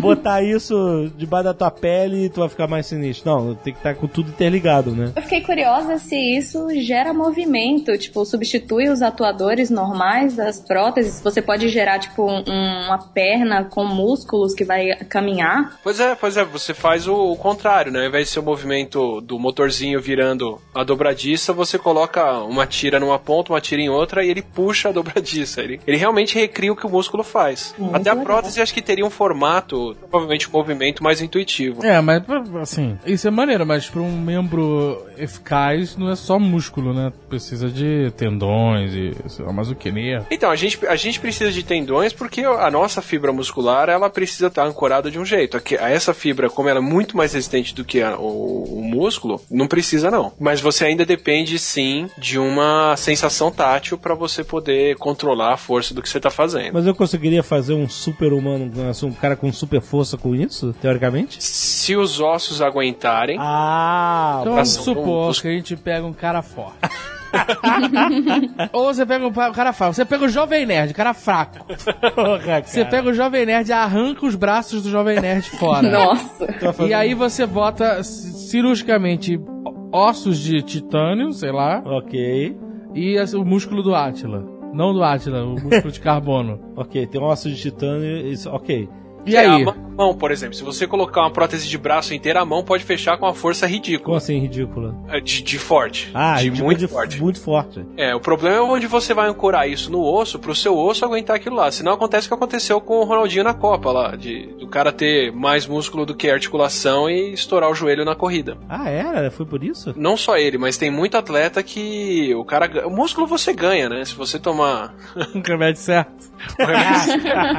você ganha o músculo. Você mas- compra, né, cara? Você compra, você compra. Mas o tendão ele não cresce junto. O tendão demora muito mais pra crescer e ele tem um limite da tração que ele consegue fazer, né? Aham. Então, se você tem um músculo muito mais forte do que o tendão aguenta, na hora que você tem a contração muscular, ele desprega do osso. Ou quebra o osso mesmo. Caraca!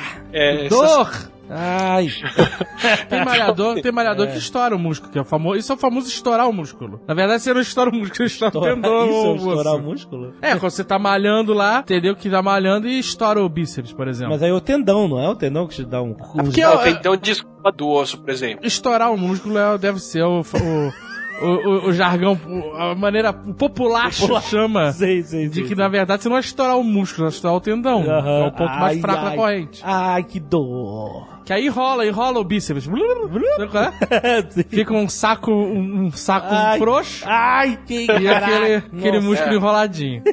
Ah, mas aí é porque a ponta do músculo desprendeu da âncora, né? Isso daí dá pra arrumar. Você já viu gente fazendo queda de braço, por exemplo, e o braço quebra no meio da queda de Ai, braço? credo. Ai, não, nunca vi Desculpa isso. a cena, mas Só é, a- filme. se você tem muito músculo e, e o osso não foi feito pra segurar aquela torção, isso acontece. Ah. Então o problema desse tipo de prótese é isso. Você, você consegue carregar, por exemplo, uma caixa de 200 quilos, mas sua coluna vai aguentar aquela caixa? Mas será que se você combinar isso com um daqueles exoesqueletos que absorvem o impacto pra você, não, Por isso que é não ajuda? Essa é a parte legal. Ah. Então, é, é isso que eu vejo. Quando você tá com um exoesqueleto, dane-se o seu músculo, o seu osso. É o exoesqueleto que faz dar força, é isso? Ele absorve uma parte do impacto Ah, pra uma você. parte. Ah. Depende, É. né? Porque pra- se você parar pra pensar, às vezes, pro exoesqueleto fazer o movimento e ter a força e tal, talvez seja muito dispendioso e muito volumoso, né? Não, na verdade, tem os exoesqueletos das pessoas paraplégicas e tem os das pessoas saudáveis também. Que eles são muito mais simples. Uhum. Tá, mas a pergunta é a seguinte: vamos supor, eu fiz um super exoesqueleto pra eu virar um super-herói. Vamos supor, pra Ah. levantar um tanque de guerra, sabe? Hum. O quanto de tecnologia e de força e de energia eu vou ter que empregar para um exoesqueleto inteiro, com um cara lá dentro pilotando, mas sem nenhum recurso a não ser o do exoesqueleto, levantar um tanque de guerra? Ou então, e se eu combinar os músculos de carbono com um exoesqueleto? Será que não ficaria, não seria um um gasto melhor de recursos? Essa é a minha pergunta. O, o ponto dele não fazer o movimento todo não é porque é mais econômico você fazer uma parte, é porque se você tá fazendo uma parte do esforço, você tem um controle muito melhor da força que você tá fazendo. Se você está com os músculos de carbono, você diz. com, com qualquer um deles. Então imagina assim, você tá um- tem um exoesqueleto capaz de levantar 1.200 quilos. Certo. E você vai levantar alguma coisa de 1.200 quilos. É, não, o tanque de guerra é muito mais peça que isso, mas... Tudo, é, tudo bem, eu tenho um exoesqueleto que levanta 200 toneladas, vai. Nossa. É legal Aí sim. regular ele pra levantar. A Camila já se... Caraca. Não, eu assustei com como seria isso. Mas vamos lá. Vamos lá, É se- o Hulkbuster, basicamente. Você tá dentro, É. da- você tá dentro do Hulkbuster, cara. Exato. Exato. Se você puser ele pra levantar 199 toneladas, 990 quilos, mas deixar 10 quilos pra você levantar, você levantando esses 10 quilos, você controla muito mais finamente o movimento Sim, do que se o claro. exoesqueleto levantar tudo, entendeu? Sim. Então o movimento ele é imparcial não porque o músculo é mais eficiente pra fazer o resto, é porque se você deixa um pouco de esforço pro corpo, você controla melhor o esforço que você tá fazendo. É Você isso. só tem que acertar esse esforço do corpo direitinho, né? É, é. Mas não é assim, peso zero. Não é que nem quando você tá junto, todos os seus amigos estão levantando no sofá e você só encosta a mão no sofá e finge que tá levantando. Né? Não é esse peso zero. Você sente um pouco do peso também. Você faz um esforcinho que é pra você poder usar o, o seu sistema Maneiro. nervoso também pra controlar. Maneiro. Camila, você sente muito nervoso quando você vê um desses super robôs tipo a Hulkbuster, que você sabe que ela é muito mais extensa e maior do que o corpo humano e as articulações do humano lá dentro não encaixam nas articulações do robô e você fica imaginando como é que ele controla aquela porra? Exatamente. Eu fico pensando isso o tempo inteiro, pra falar a verdade. Como é que o braço dele dobra? É, né? eu fiquei, quando eu vi o filme, eu também fiquei, como é que funciona o Hulkbuster? É, ele fica sentado ali dentro, cara, só pode. Mas como é que ele controla? Deve, deve ser controle com o cérebro É mesmo. fácil que é ne- neural, exato. É. Ele não faz o movimento pra, que nem faz dentro da armadura, que é o próprio corpo. Hulkbuster. Não, e é- não é só Hulkbuster, isso com milhões de Gundams japoneses. Não, olha só, se e- você pegar lá um. O do Pacific Rim, qual é o nome? É. Jäger. Do, do Pacific, o Jäger. Jäger, Jäger. Ah, ele- E olha, o cara tá na cabeça do robô e controlando lá com aquelas roupas esquisitas. Brutamente, né? Não, Ele mas aí ele tem, ele, ele tem receptores no pé, nos braços, e o robô capta o movimento do piloto. Eles, eles tiveram a preocupação de botar a pessoa pra fazer força também. Ele faz esforço físico, exatamente. Agora, a galera que fica cravejada dentro de, um, de uma armadura que é um pouco maior do que a proporção humana, realmente tem que ser neural, porque o cara não tem como mexer os braços ali. Exatamente. não encaixa. Eu vi um desenho aqui que tem um Hulkbuster por dentro. Ah, e aí? Nossa. Ele fica parado, né? É, ele fica em pé, parado no meio. As pernas e os pés descem e ficam na altura da virilha, vamos dizer assim. Aham. Mas fica no meio, como se ficasse no centro, né, no... Aham. Entre as pernas e não se mexeria, sabe? É. Mas é meio esquisito, mesmo assim, porque a perna mexe até aqui em cima. É bizarro, não dá, não, não, Não, não faz tem lógica. Tudo bem que esse desenho é de uma camiseta, então ele não é muito preciso. ah, é, porque você tá procurando um blueprint. Você tem que entrar no, no site do, de suporte da Hulkbuster Nossa. e ver onde tá o manual. Eu vou baixar o manual. Exatamente. E o firmware mais recente dela com. Já para 011 1406 e peça seu Sonic 2000 por apenas R$ 59,95. Uma coisa que poucas vezes retratam, mas que é muito importante pra qualquer exoesqueleto, ou mesmo prótese, é a sensação tátil. Hum, sim. Assim, qualquer cena dessa de luta, mesmo Hulkbuster, se você vai pôr a mão, por exemplo, deixa o braço escondido, fora do seu campo de visão, põe o braço pra trás do ombro, Tá, assim. botei. Agora usa ele pra encostar na sua orelha. Pô, mas foi fácil. Foi fácil, não foi? Mas É. você não tá vendo o que ele tá fazendo. Como é que você sabe a altura que o braço tá, a posição que ele tá e pra onde o dedo tá apontando? Como é que eu sei? É. Pelo movimento do braço. Eu entendo. Você, mas Como assim? seu braço tá pra onde? Tá pra cima, tá pra baixo? Botou E a o braço pra tá trás, pra tá Ah, eu Ora. botei pra trás, assim. Então, mas como que você sabe pra onde ele tá virado ali? Você precisa ter uma sensação do braço avisando o seu corpo onde ele tá. Ah, sensação do braço. Eu entendi, entendi. É, é a propriocepção. Se você fechar o olho e for encostar na ponta ponta do nariz e não tiver bêbado ou com lesão do sistema nervoso, você faz isso fácil, porque Sim. o seu braço tá o tempo todo falando pro seu corpo onde ele tá. Ah, agora se você estiver controlando o negócio sem a sensação tátil, você não sabe onde está o braço, é isso? É, você vai bater no hook, você levanta o braço pra trás, o braço arranca um pedaço da própria Hookbuster, sabe? Porque você não tem noção de se ele vai encostar no seu corpo ou não, por exemplo. Não, mas no caso do Hulkbuster, ele deve ter toda uma inteligência artificial dentro dele que impede esse tipo de coisa de acontecer, provavelmente. É isso que eu ia falar. Pra você poder ter uma coisa dessa, você precisa ter um processamento próprio. Isso. Ah, não, ué, mas é tipo, entenda, é tipo um controle, um personagem de videogame. Você tá controlando ali com o controle do console. Mas esse controle tá conversando com o seu cérebro e falando pra você onde aquele braço tá. É isso, Camila, ele tem um controle de Xbox One lá dentro.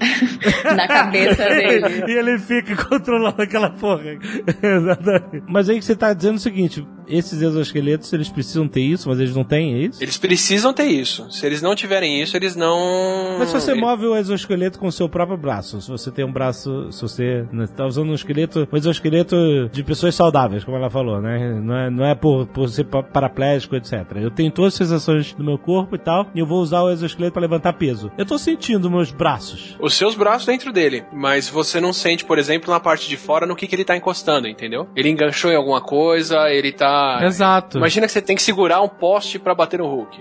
Como é que você controla a pressão? Você fechou, você tá. Você abraçou o poste mesmo? Pensa você tentando usar aquela garra de maquininha de catar bichinho de pelúcia. A aflição que é aquilo, que você não sabe que onde ela tá fechando, se ela fechou com força ou não. É mais ou menos por aí. Ah, entendi. Ah, mas os exoesqueletos que a gente tem não, não envolvem o corpo do cara, é só uma, uma estrutura em volta, né? Como se fosse realmente um esqueletinho por fora, né? É, mas essas próteses que a Camila tava falando que você controla, que você usa a mão pra amarrar o cadarço ou tirar uma uva do cacho, ela tem que te dar uma sensação do que ela tá segurando e de com que força você tá segurando. Entendi. E elas ainda não falam em que posição que elas estão, mas é uma coisa que a gente precisava. Mas é, vou dizer, é fácil do corpo entender isso. A gente tem a capacidade de incorporar objetos externos como parte do nosso corpo. Aham. Assim, se você pega, por exemplo, um, um- Acho que o André já falou disso aqui. Se você pega um jogador de tênis e fala pra ele, encosta na ponta do seu braço, o braço que segura a raquete ele entende como mais longo do que o outro. Aham. Caraca. O cara já jogou tanto com, com a raquete que ela entende, ele entende que o braço dele vai até lá. Entendi. Então não, não seria difícil do Tony Stark, por exemplo, incorporar o, a armadura do Homem de Ferro como uma parte do corpo dele. E até sentir as coisas nela mesmo. Entendi, pô,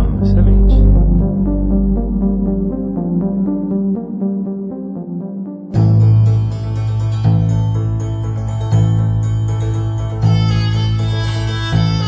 Tá, a gente falou de fora do corpo, agora vamos pra dentro. Vamos falar de órgãos artificiais. A gente já tem um, né? O famoso marca-passo, um coração artificial. Existe o coração artificial inteiro, não só o marca-passo. Não, o marca-passo não é um coração artificial. Ele é um negocinho que fica dando choque. Fica dando choque no teu coração, é isso? É, é uma bateria, um fiozinho, e ele fica dando choque regularmente no, no seu Ele fica coração. bate, bate, bate, bate, bate, bate, não morre, não morre, não morre, não morre.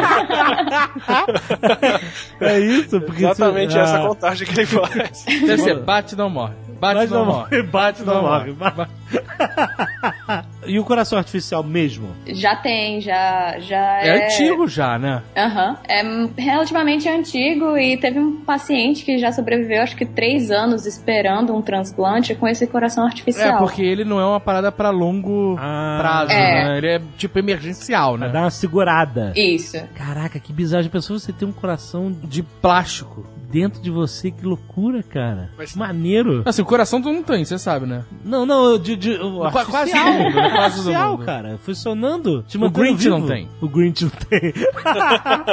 é verdade. Tem um, tem não, teve que já acabou, um programa de TV que chama The Incredible Bionic Man, é tipo o incrível homem biônico, que ele fez um sistema circulatório completo, botou coração, rins, um monte de órgão, tudo artificial, completamente artificial. Ele o quê? Ele botou nele mesmo? Não, não, não, não, não. Ah. É, desculpa, faltou contexto. É um homem completamente biônico. Ele não tem nenhuma parte orgânica. Ele é feito do estado da arte, das próteses, órgãos, tudo que tinha de mais novo na época nessas pesquisas. Era um Frankenstein? Peraí, não, calma. Esse, esse- essa pessoa tá viva? Não, Não. é um homem totalmente biônico no sentido de tudo nele é artificial, baseado no corpo humano. Mas ele botou isso dentro de um corpo? É um robô. Ele criou um corpo do É um zero. Frankenstein. Ele criou um corpo do zero. Na verdade, ele conseguiu criar 50% do corpo, pelo que eu entendi, incluindo partes externas e internas. Ele tinha próteses de perna, braço, tinha sistema circulatório, o sangue era artificial também. É um Frankenstein mesmo. Caraca, cara. Mas era o espantalho, não tinha cérebro. Não tinha cérebro. era o grande espantalho. Era uma experiência pra reunir tudo que tinha de mais novo e ver, tipo, em que ponto a gente tá que nessa. ponto a gente tá? Que irado. Que É. irado. Muito É um carro maneiro. Conceito, né? É um carro conceito, tipo isso. Já para 011 1406 e peça seu Sonic 2000 por apenas R$ 59,95. Hoje em dia tá até mais fácil de fazer essa parte de transplante de coração e de outras coisas com impressão 3D e com manipulação de célula. Então hoje em dia se você a coisa tá caminhando toda pra você pegar, por exemplo, alguém, ah, não tem nenhum doador compatível de coração com você, certo? Você tem um sistema imune que é muito diferente e não adianta. O coração de qualquer pessoa que eu colocar aqui você vai rejeitar. Certo. Aí o que, que você faz? Você pega o coração de um doador, desmancha todas as células de lá de dentro, Caraca. tira todas as células, joga um sabão que vai dissolver todas as células. Caralho, tipo Cara, o peraí, Walter peraí, White tá na muito abstrato banheira? pra mim. tá muito abstrato. É, Como você, você dissolve? você trata o coração quimicamente pra tirar tudo que é célula de lá de dentro, tudo que é gordura, por exemplo. Ah, tá. E ele mantém só a fibra de colágeno, que é a fibra que, Ah, que dá tá. a cartilagem. Tá, você E vai. depois você tira as células da pessoa que precisa do coração, joga elas ali por cima. Calma, peraí, peraí, peraí. Vamos lá. Não, eu tô seguindo. Você pega o seguindo. coração do doador Isso. Certo. Qualquer Desmancha ele. e você joga um sabão. Sabão, sabão mesmo. Sabão, do e enzima. Walter White. e aí tira todo o colágeno e fica só. Tira todo o resto e deixa só o colágeno. Deixa só o colágeno. O que é o colágeno? É coisa de shampoo? O, colá...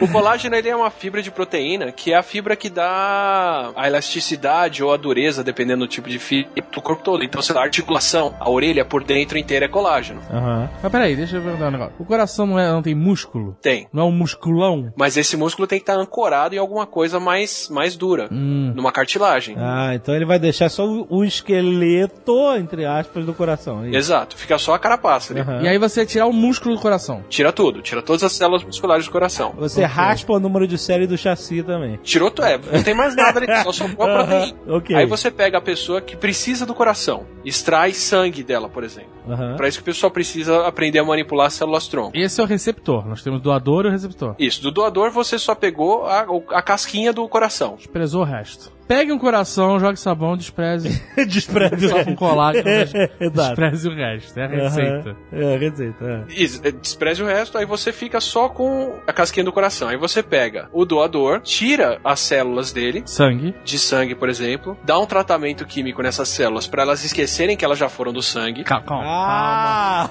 olha aí. Calma aí. Como assim você dá uma hipnose no... Você tem que desprogramar essas células. E como você faz isso?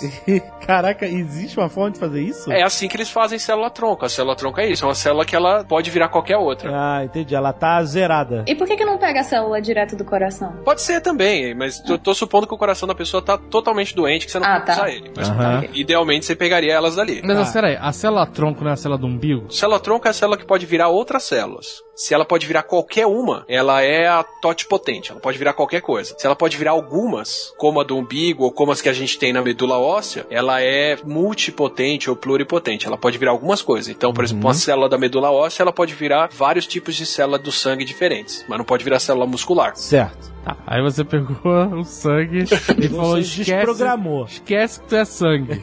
Esquece que você é sangue. Aí você joga essas células em cima do coração. Aham. Polvilha. polvilha elas naquela casquinha que sobrou de coração. Certo. Elas vão reconhecer aquela estrutura, vão começar a se encostar e vão começar a agir como se fosse um coração. Caraca, que sinistro, cara. Isso é hackear a porra do universo. É isso aí, rapaz. Se você cultivar, por exemplo, em, em plaquinha, célula do coração, depois que ela chega numa densidade meio grande e encostam uma na outra, elas começam a contrair juntinhas, Caraca, que maneiro. sozinhas ali fora. Aham. Só que ao invés de elas fazerem isso na plaquinha, elas fazem isso no que era o esqueleto de um coração. Então elas vão reconstruir o coração mesmo. E aí reconstrói um coração Mas quanto novo. tempo demora pra reconstruir um coração? Então, um bom tempo. Bom, a gente ainda tá longe de conseguir fazer isso a ponto de substituir o transplante, mas outros órgãos um pouco mais simples, tipo O rim. é, o rim, a orelha. Orelha não é órgão. fácil. Olha quê? a pata de borracha.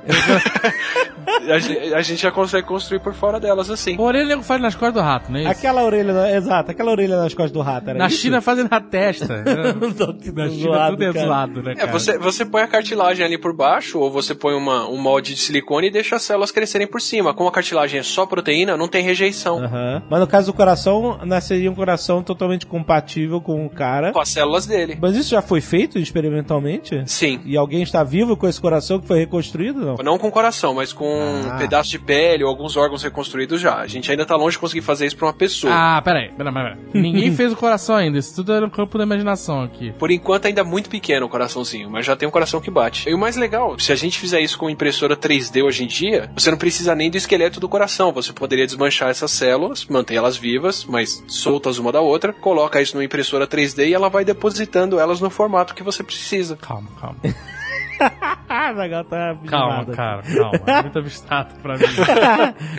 Como assim? Que células? Colágeno? A gente já tá falando de colágeno? Assim, nesse caso do coração, eu dei como exemplo você colocar as células em cima do colágeno do coração. O colágeno do coração é tipo um chachim. Isso, exato. E as células são, Caraca. que são coisa- tipo uma samambaia. É isso. E vão crescer tipo um musgo. Ah, Agora você pode pegar as células do sangue e falar, esquece que tu é sangue, botar num cartucho de tinta e imprimir um coração? Assim, a gente ainda não consegue reprogramar a célula do sangue para virar uma célula do coração. Mas, por exemplo, a gente já tem vias de pegar, por exemplo, células da pele, despregar umas da outra e imprimir uma pele nova em outro lugar. Ou fazer elas se dividirem de novo. Então, vai, você teve uma queimadura e perdeu um pedaço da pele do braço. Quando a pele cresce de novo ali por cima, ela não tem mais a organização do colágeno. Vamos dar um exemplo melhor. Bebeu demais, fez aquela tatuagem merda. Porra, tu não vai tirar a pele da tatuagem pra botar outra, né, cara? Por que não? Porra, Às vezes é melhor do que fazer aquele tratamento de laser miserável, que com um relógio O cara tá dando um horrorosa. exemplo perfeitamente comum, um cara que se queimou. Porra, porque não é comum beber demais e fazer tatuagem. Não, cara, mas o Quem cara não vai nunca? tirar a pele pra, pra remover a tatuagem, cacete. O cara se arrependeu de escrever o nome da, da namorada. no- É, isso é porra, cara, isso é um problema. ó. Tem uma galera se identificando agora com o que eu tô falando aí. Tá bom, então tá, vamos, vamos pra esse caso. Você vai, ah, que merda, fiz um tribal no- aqui nas costas. Saiu de moda. Fiz uma estrela no ombro, aquela estrela de cinco Fiz o pontos. símbolo do Heroes quando a série tava rodando. É, excelente exemplo, excelente exemplo. Vocês lembram desse? E aí você arrancou na faca quando você viu a terceira temporada. o que, que você Isso, faz? aí vai. ficou aquela queloide asquerosa. A queloide esquerosa ela forma porque quando as células repovoam aquela parte, não tem mais as fibras de colágeno, dando a organização bonitinha das células da pele. Ah, é? Isso que é a cicatriz? Elas crescem todas bagunçadas. Olha aí. E por que, que tem pessoas que têm cicatrizações diferentes de outras? Pelo quanto as células se dividem e crescem uma em cima da outra depois. Hum, porque tem pessoas que ficam com queloide gigante e tem outras pessoas que não, né? É essa divisão. Se as células se dividem demais e repovoam demais ali, você acaba ficando com a queloide enorme. Saquei. Aham. Aí você vai lá, tira um cantinho da sua pele, pode ser da própria ferida mesmo. Uma tira de couro. Tira uma tirinha, separa essas células. Joga aquele sabão maroto. Joga o sabão. Ah, O sabão não, porque o sabão vai matar Tá elas. bom, tá Essa bom. você quer manter viva. Tá bom, tá bom. Joga enzima pra desgrudar uma da outra. Certo. Joga em cima de alguma coisa. Nossa. Põe elas pra crescer numa, numa garrafinha com meio nutritivo. E elas vão se dividir, se dividir, se dividir. Não pode ser uma pipeta, um negócio mais científico, uma Ah, é isso, garrafinha. é uma garra... mas é a garrafinha de cultura de célula mesmo. Ah, ok. É. A garrafinha de cultura de célula é muito mais impressionante que uma garrafinha Dolly. É uma garrafinha chata, é, porque ela fica deitada de lado, assim, no... Aquela garrafa de pinga, né, que, que vem amassada já. aquela garrafa de bolso que. Aham. Só que ela certo. desce que ela fica deitada de lado. Aí você deixa as células crescerem ali. Aí você ressuspende elas, solta elas num líquido, põe numa impressora 3D e agora você vai depositando uma a uma em fileirinha na sua pele. Aí elas fazem a fibra de novo. Na sua pele. Com isso você recoloca elas sem fazer cicatriz. Mas isso existe já? Esse, esse tipo de impressora existe? Então, começando a desenvolver essas impressoras agora, e o maior problema é o tanto de pele que você precisa pegar para poder fazer isso. Você perguntou do coração, eles já conseguiram fazer o coração bater, só que para isso eles precisavam de célula tronco de embrião. Então eles só fizeram com camundongo. Ah, mas tem Pra um fazer lugar- célula do coração, você precisa desmanchar um embriãozinho mesmo, Pra poder tirar as células e fazer um coração. Ah, não adianta pegar do cordão umbilical, essas coisas. não. É, a gente ainda não consegue pegar uma célula do Tem que cabelo. pegar um ser humano que iria nascer e trucidá-lo para. Exato. É isso? Exato. Caraca. Jogar no sabão? Exato. Caraca. Você teria que pegar as células desse embrião pra poder colocar elas num coração e falar pra elas que elas são células de coração. A gente ainda não sabe reprogramar as nossas de outras partes do corpo pra virar um coração. É, aí você entra na questão ética profunda, né? Você não tá falando de célula de cordão umbilical, de sangue, nada. Você tá falando de um embrião, né? Que é potencialmente um ser humano. né? Agora, é, agora, num futuro hipotético, um cara que nem o Elon Musk, por exemplo, que ou é o Tony Stark ou um super vilão, Não, cara ele é Tony de Stark. tecnologia já, ele pode fazer um clone dele É isso que eu ia falar. e desmanchar esse clone pra usar as células. Se for um clone. Mas o clone não é. Olha só, o clone dele não é propriedade dele. O clone dele é outra pessoa. Assim, o clone dele é ele. Não é ele. O clone dele é o irmão gêmeo Não, dele. Não, não, né? E se você para esse clone enquanto ele ainda é um montinho de célula? Mas é um monte de célula já embrião, é isso? Já fecundado? É. Porra, cara, não dá não, cara. não pode, não pode mexer. Aí fecundou e... Mas se o cientista falar assim, clone é clone, não é irmão. Mas é. É garantido que não é. Mas o clone não é o, o, o Átila, o irmão gêmeo não, é um clone natural da pessoa? O irmão gêmeo é um clone. Não, Atila! Te falei, cara. Eu tô tentando te ajudar aqui. Olha só, você que tem um irmão gêmeo, o teu irmão é teu clone, cara. O irmão gêmeo é idêntico. Idêntico, Não exatamente. existe, idêntico, idêntico não existe. Não, eu sei que não existe porque existem diferente. muitas variáveis, mas eu tô falando, o processo é o mesmo, é é um clone natural, é um clone da natureza. Ele tem a mesma carga genética base que você tem. Só que, obviamente, quando você cresce, você tem mil variáveis que acontecem no ambiente, etc. Coisas que, até na própria divisão celular dentro do corpo, que vai criar mínimas diferenças dos irmãos, mas eles tecnicamente são clones. São. Olha aí. Agora imagina você crescer isso, essas células, por cima, por exemplo, do músculo de fibra de carbono. Ah. Ou do exoesqueleto. Agora você tem como ter uma integração muito maior com o corpo. Eu tenho 800, eu tenho 800. É o que? Dentro do Pele em cima de, de, de exoesqueleto. exoesqueleto do, do- de, de- de metal e o cacete. E aí ele pode viajar, a máquina pode viajar no tempo. E a Camila tá treinando eles. Olha Nossa. aí. Eu me perdi quando o Azagal falou de viagem no tempo. Eu já. Não, você já tá treinando eles pra chutarem as cabeças humanas.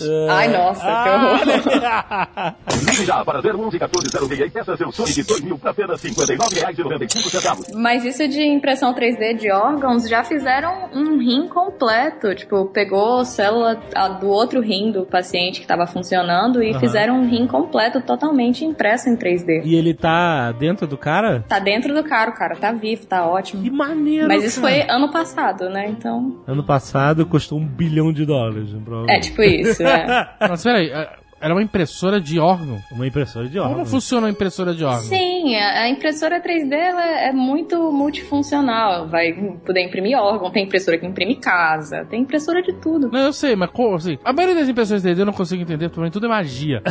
Ela tem um pó, aí o cara pega uma escovinha e tira de dentro de novo uma ferramenta. Eu não consigo entender Não, mas porra. peraí. Tem umas que fazem com filamento, vem, um, vem- é tipo cola quente, aí Isso. vai rolando cola quente, cola quente, aí vira a cabecinha de cola quente.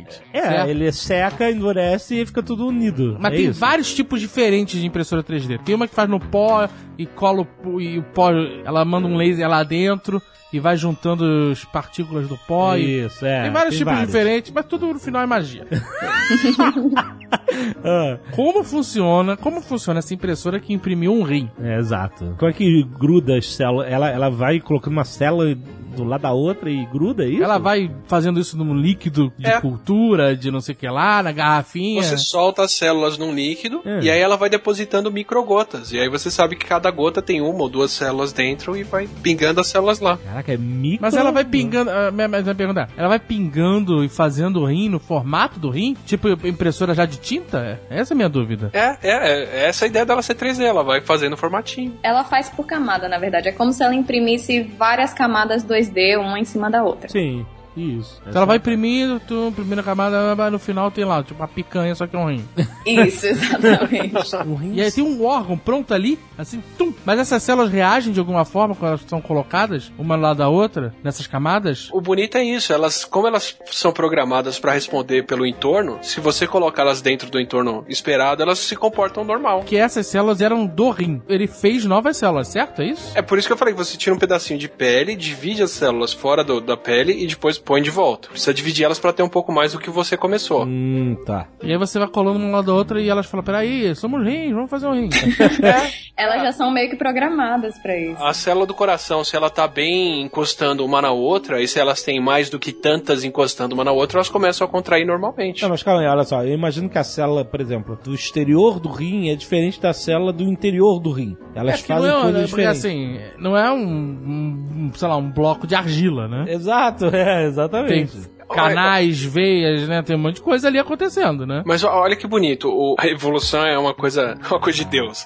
É. A evolução é uma coisa muito legal. Ela é fe- a, a programação evolutiva é feita para você responder de acordo com as condições. Então, se tem um monte de célula em volta de você inteira, você tá no meio do coração e você se comporta assim. Se tem células só na parte de baixo, mas você não tem nenhuma célula em cima de você, você é uma célula que tá na parte de dentro de um vaso e você se comporta assado. Caraca. E elas respondem assim mesmo, pelo entorno todo. Então é pela posição dela, pelo que tá em volta dela, que ela vai criar o comportamento correto pra posição dela. É. Essa célula não tem a opção de estudar na faculdade que ela quer pra se tornar a célula que ela escolheu. Não, ela vai ser. O ambiente é que vai definir. Você vai ser essa célula. É, é. Por isso que eu falo em reprogramar, porque uma vez que ela tá programada para ser alguma coisa, ela só vai ser aquilo. Entendi. Por exemplo, se você quer fazer a diferença entre o- um dedo e uma asa de morcego, a, a asa do morcego ela é um dedo gigante. Aham. Como é que ele consegue fazer um dedo gigante daquele jeito? Você só precisa parar mais tarde quando o osso deixa de crescer. Como assim? Parar o quê? O osso normalmente ele cresce, sei lá, por um período de dois dias, vai, quando é embrião. Aham. Se você quer fazer uma asa de morcego, você deixa o osso crescer por cinco dias. Agora vai ficar um dedo muito mais comprido. Mas como que você faz um dedo mais comprido? Se o osso cresce, o músculo sabe que ele sempre tem que ligar uma ponta à outra do osso. Então se a ponta do osso cresce, o músculo vai junto. Os vasos sanguíneos, eles sabem que eles têm que atender qualquer lugar que tiver faltando oxigênio. Aham. Então eles crescem junto. A pele sabe que tem que cobrir qualquer coisa que estiver esticando ela. E ela vai junto. Então, pra você fazer uma asa inteira de morcego, você só precisa esticar a ponta do osso. O resto acompanha. Tá todo mundo programado pra responder. Caraca. Aí é muita facilidade também pra vocês cientistas, né?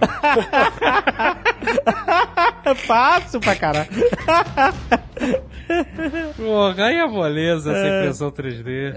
Ai, caraca. Mas é, é- é, assim, é, é análogo ao que a Camila faz, assim, programar o robozinho pra responder às condições do entorno. E depois deixa ele jogar. Isso, mais ou menos isso. Mas eu fiquei curiosa quando falam de nanorobôs dentro do corpo da pessoa que vai reprogramar algumas funções. Eu fico na dúvida se esses nanorobôs vão substituir o papel das células ou se eles vão de fato reprogramar a função delas. Da maneira como a gente tem nanorobôs hoje, Tem? Então, nanorobô é assim, você ser bem generoso. O que a gente tem são as moléculas ou, ou estruturas que respondem numa certa condição. Então, o que a gente tem hoje em dia, por exemplo, você pode, por exemplo, colocar uma das tecnologias, nanotecnologias mais usadas hoje em dia de, de uso médico é você ligar um remédio, por exemplo, de quimioterapia para câncer num magneto, num imãzinho. E aí você injeta isso no sangue da pessoa e deixa um imã no lugar onde o câncer tá. E aí a Hum. droga sabe, o sistema todo ele para exatamente onde o ímã tá. Ou você faz uma droga que ela tá ligada num filamento de ferro que absorve luz e esquenta. Aí você põe isso no corpo da pessoa toda, mas você só emite uma luz laser que esquenta onde tá o câncer. E aí esse ferro absorve o calor e age ali. A gente ainda tá nesse nível rudimentar de coisa que só responde a uma condição ou duas, assim. Ter um robô realmente que entende o entorno, responde, modifica e faz, a gente ainda tá bem longe disso. Nano robô. o nano É, ele tem que ter, sei lá, o tamanho de uma célula. Mas a gente chega lá. Não, vamos chegar. o Grey Goo, que é a, a massa de nanorobôs autorreplicadores que vai tomar conta da humanidade. Exatamente. Tudo vai tomar conta da humanidade. Como se isso não bastasse a própria humanidade.